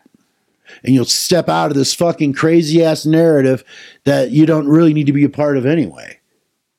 Right? And if enough people step out of that game over they'll eat themselves but if we continue to think that doom scrolling for the answers to everything that somebody has put out the truth no it's never going to happen. It's going to happen in here, right? And then you, you,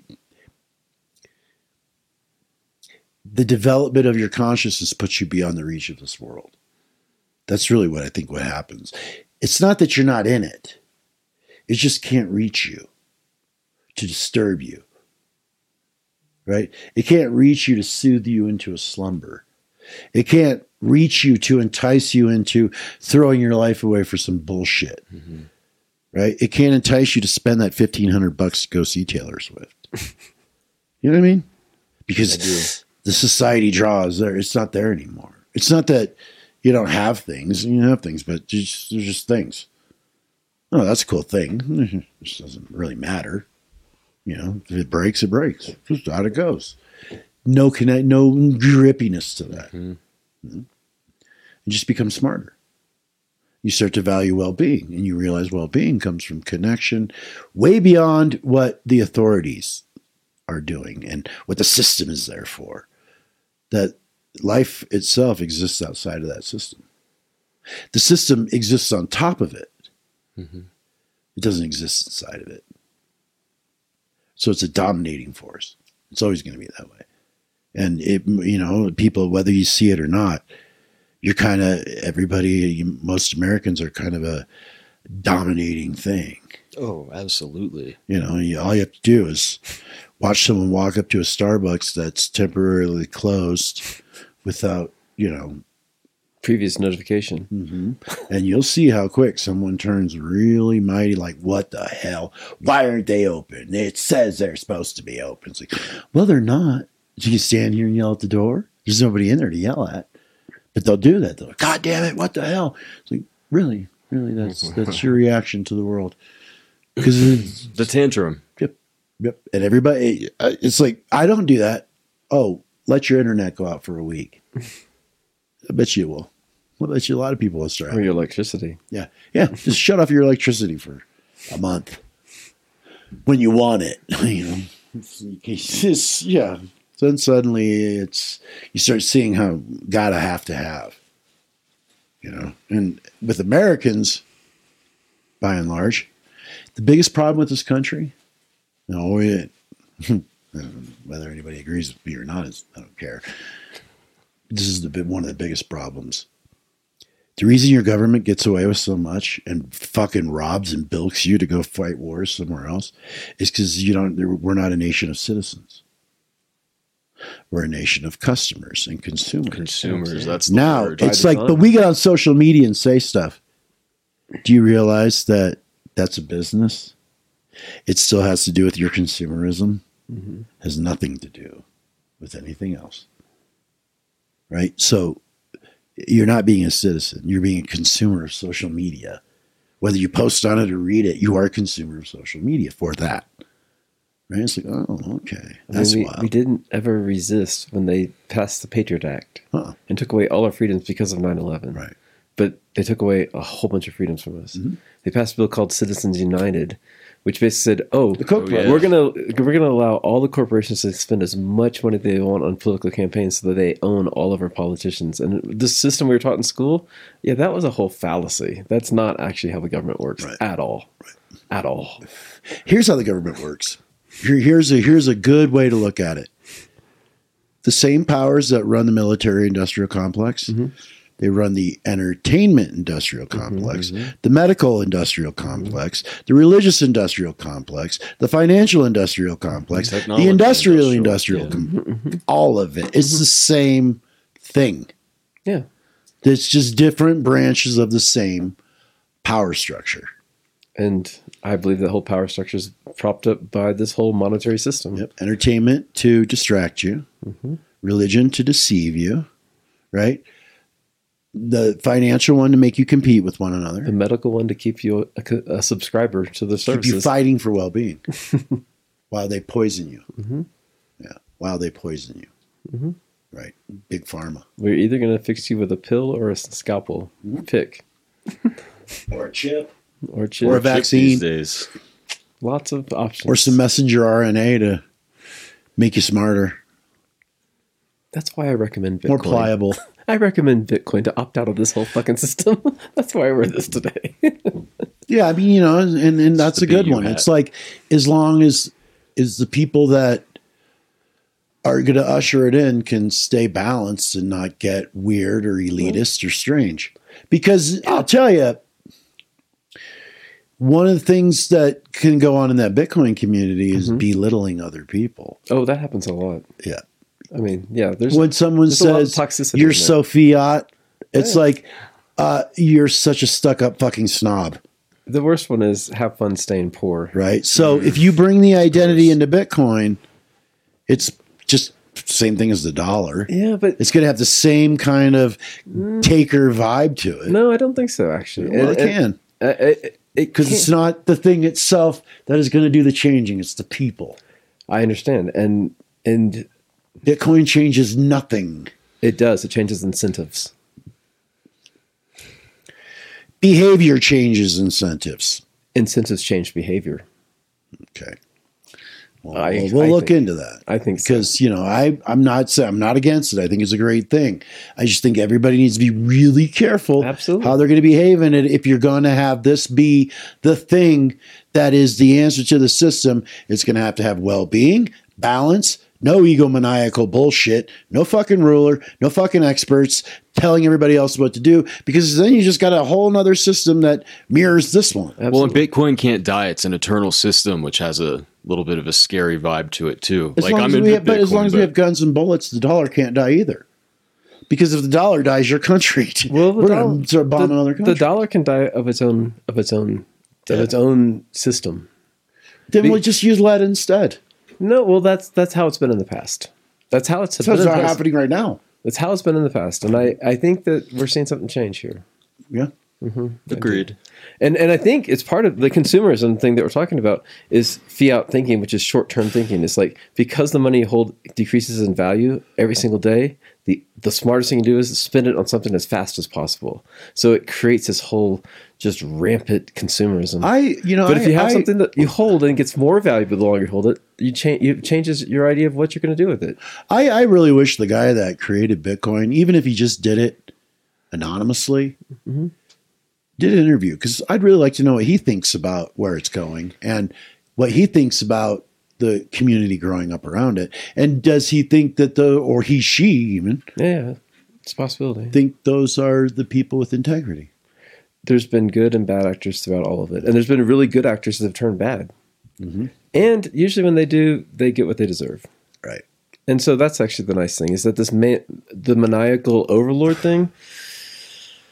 It, I don't. It may be, but really, when you're that maniacal overlord, let's just give an example. This organization called BlackRock, mm-hmm. who's just recently acquired tens of thousands of Bitcoin in the last mm-hmm. three weeks. Mm. Um, I think they're not going to change Bitcoin. Bitcoin's going to change them. Either they're going to stop playing fuckery games, or they're going to be served their due justice through it. Hmm. And the volatility is the thing that kills them. And when you play games with the volatility, that's when you get wrecked. And that's what bad actors will do. They'll play games. I just think that the real change humans need is within them. It's not in anything No, I know. I, I, I do. But I think it's a lot of the bad behavior is fueled by a system that encourages bad behavior. See, I, I like the idea of, you know, when I look at Bitcoin, I look at, okay, this is basically a way for us to get resources we need without all the fucking madness of a society. It's And the it's grift. it's You know I actually mean? The the- grift it's of it actually all, so right. the, your energy. We're talking about energy. So part of your energy in this world is your cre- your creative energy that you actually make something and you do something of value for somebody else.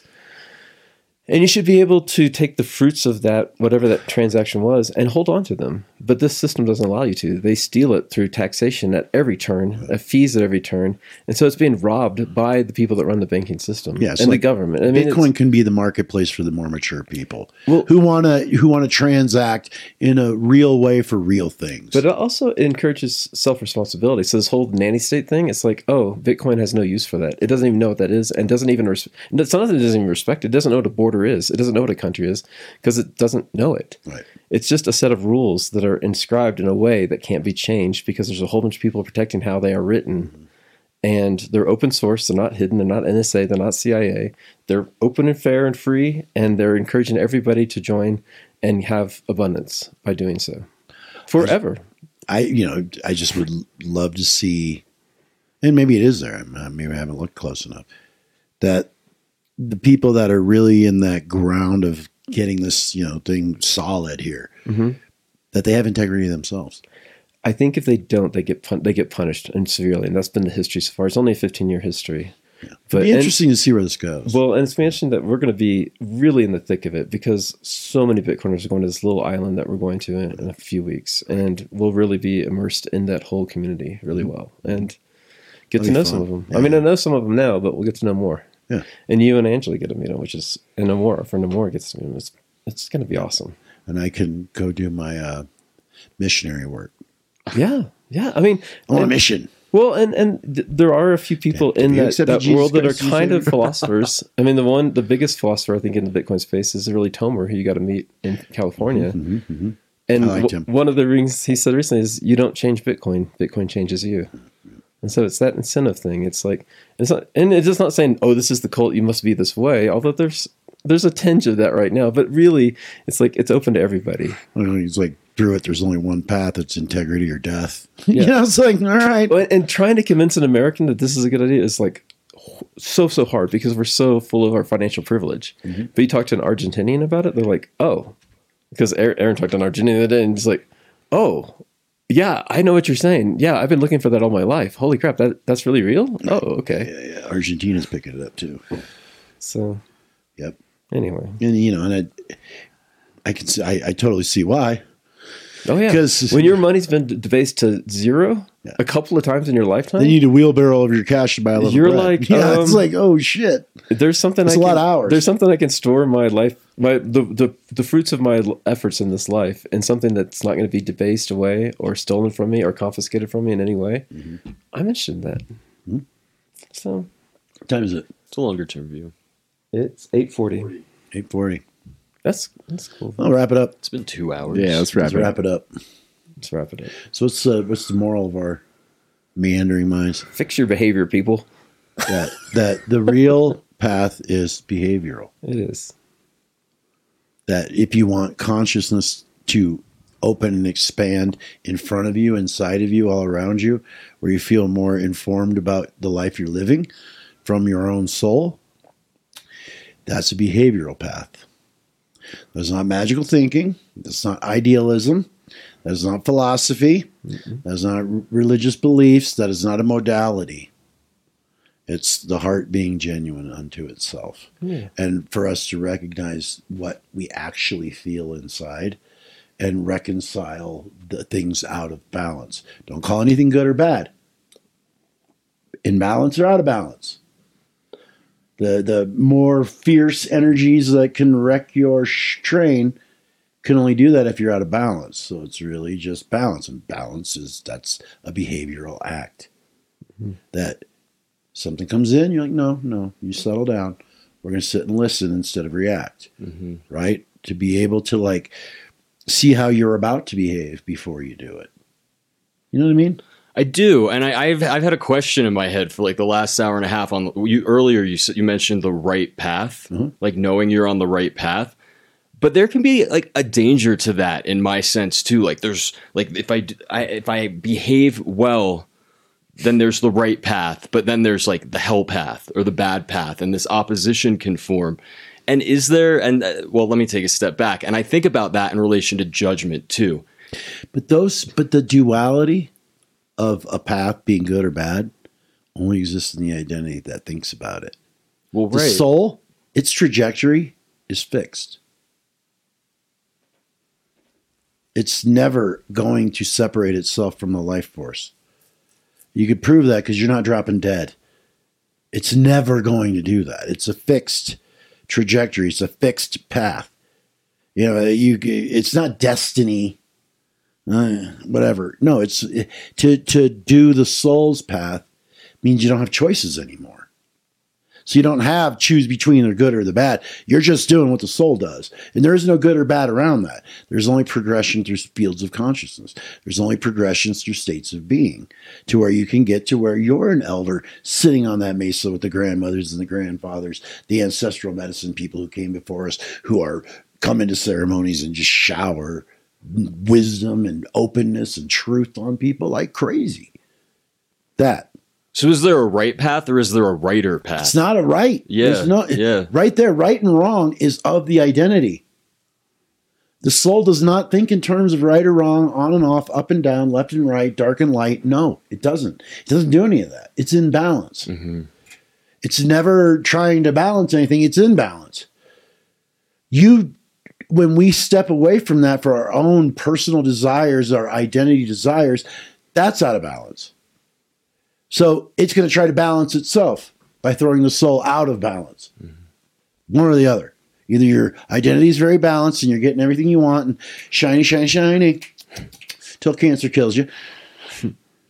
Or you do the soul's path where there's just no choice for anything. You're just doing it. And it's not about what's good or bad or what's better or worse. It's just what is. Mhm. Right? And if you put all the thinking outside and let the soul engage that, it sees the point in everything that you would never notice with the identity. Do you understand what I'm saying? Yeah. So there's the soul's a fixed path. When you're ready to have well being, dignity, an expanded state of consciousness, a more um,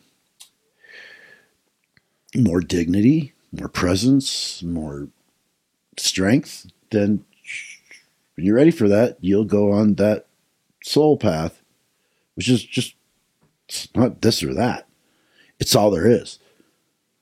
It doesn't matter. It- you wouldn't even there wouldn't even be anybody there to to weigh whether it's good or Or bad to judge it. to judge it. There won't be anybody there doing that. You're just doing what's in front of you. You're just doing what's in front of you. You're just doing what's in front of you. And if you have reactions to what's in front of you, well, that's what you work on, not trying to change what's in front of you. Change how you're reacting to what's in front of you. You understand what I mean? Mm-hmm. You learn how to respond to it, learn how to behave in a way that traces that pattern in a harmonious way. That if it's a cycle that needs to be broken and you trace it correctly, that cycle breaks. Then you don't have to go through it anymore. So the harder ones, yeah, get to it because you're just skating on the thin ice right there, just doing figure eights on thin ice forever. It's like, don't do that. You know, get to what's important. Get to what's important. How you feel is important. Mm-hmm. The trajectory of your soul, that's important. Your what your wants and little needs, they're just numbing you out and kind of making you feel a little bitter about everything because nothing you're ever going to get is ever going to satisfy your want of well-being and if you think this thing's bringing it to you your identity has tricked you your identity will always fall prey to witchcraft of all kinds to magical thinking of all kinds to hope that really has no fucking foundation of all kinds because that's what it does Mhm. it does, doesn't have any solidity of its own. It has no foundation. It's not a living thing. The thing that's alive doesn't do any of that. Right? And so it's like if you have like too people that just have too, their identity needs too much for them to have any time to really be with their soul and see that that's the important part of life, not all your consumption and who you become and how many degrees you have and what college you're speaking at. Who gives a shit? Because most of it's just babble anyway, just like this is. Babble. You know, it's not really all that important. What's important is how you feel. It's always going to be that. It's not going to be anything. Right? What, what do you think anybody does anything for? You're after a certain feeling. Feeling. Well, the feeling already exists inside of you. What do you need to go do that for? To get it. Why are you saying that I'm not going to feel well being unless I go do that thing? That's your identity's playing a game with you. And it is very susceptible to persuasion. The soul is not. You can't persuade it to do anything other than what it's here to do. And when you do something that it's not wanting to do, you're going to feel that as frustration, anger, anxiety, ah, because you're not listening. You have this whole agenda that has nothing to do with where your soul's going. And if you let that agenda take you far enough away from the soul, the soul's going to keep going. And at some point, you're going to feel separated from it. Now you're going to need the attention of others. You're going to need to go to a whole lot of retreats and listen to 25 year olds in white gowns talk about we're fifth dimensional beings and all those things you feel inside. It's just a sign of your ascension. It's like, no, it's neuropathy, dumbass. If you do get what's what's the word when um, you get all fucking dizzy? Uh, uh, vertigo. Vertigo. Okay. If you're experiencing vertigo, this is a sign of it. This is ascension sickness. It's like vertigo means there's something wrong with your brain. Or blood pressure. If the ground starts, sh- if you feel the ground shaking under your feet, that's neuropathy. Your nerves are shot, and you want to call that ascension sickness. I don't know about all that. I, that's why I just it's weird. It's like again, why spend all this energy explaining these high modalities when you could just go to right inside? How do you actually fucking feel? Not breathe and imagine a coat of armor surrounding you with light and making you more intelligent. Why don't you just become more intelligent? And if you can't do that, just be less dumb. Mm-hmm. It's pretty simple shit. Right?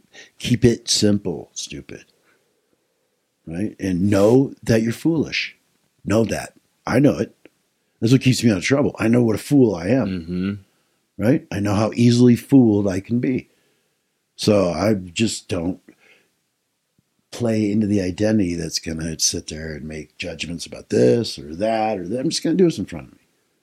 Right? You know, it's like if if there's a need that arises, I will address it. Done. Right? And then leave it all leave it all alone. Like after a day of hard work that was rough, I don't sit at home and go, oh, fuck. fuck. No, I forget about it. It's done. Move on. And then we do a podcast like today. Did a hard day's work. After a hard day's work, you sit and do a podcast. Anyway, that's enough. Okay. We'll, we'll continue this conversation I'm sure. on talking about the same shit week after week. wonder when people are going to become tired of it. You know, he never says anything different. It's like, well, no, I say the same thing in different ways. Yeah, like the Buddha. What? Like the Buddha. Like, like a Buddha. Maybe one day I'll be a Buddha. you know, Get the robe. Huh? You I'll have just be Chris. Chris. The Chris. Don Cristobal. What'd you just say? The Chris. With a silent T on the end. ah, I could be a megalomaniac.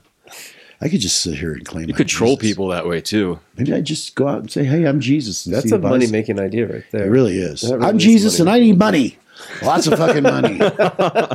That's a good money making idea. Bitcoin. Yeah, yeah. Give me. I don't want money. I want Bitcoin. See, that's it.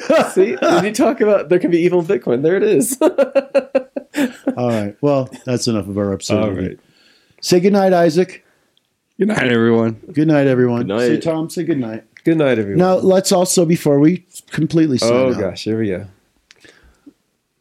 let's let's Let's un- just send a a loving energy, a strength through that camera. Look in the mm-hmm. camera. Everybody stare in the camera. Which one?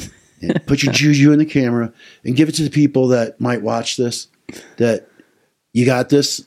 Don't take it seriously. Don't take yourself seriously, and chill the fuck out. Chill out your central nervous system. Feel feel that. there, that's our new age little. Have a good night. Good See you night. later. Una Adirai dai dai dai dai dai, adirai dai dai dai dai, adirai dai dai dai, adirai dai dai. Yo no ne o pai pai dai dai di di. Pai di di, dai di di. Dai dai dai mai mai dai di. Adirai dai ha dai dai. Adirai dai dai dai dai. Nagana saya Ya ya re ma me di sinari Hai di dai dai dai Hai di dai dai dai Hai di dai dai dai Ha da dai da dai Hai di dai dai dai Ha da ya mo di Ma di di di dai He he he Ha da dai dai Hai da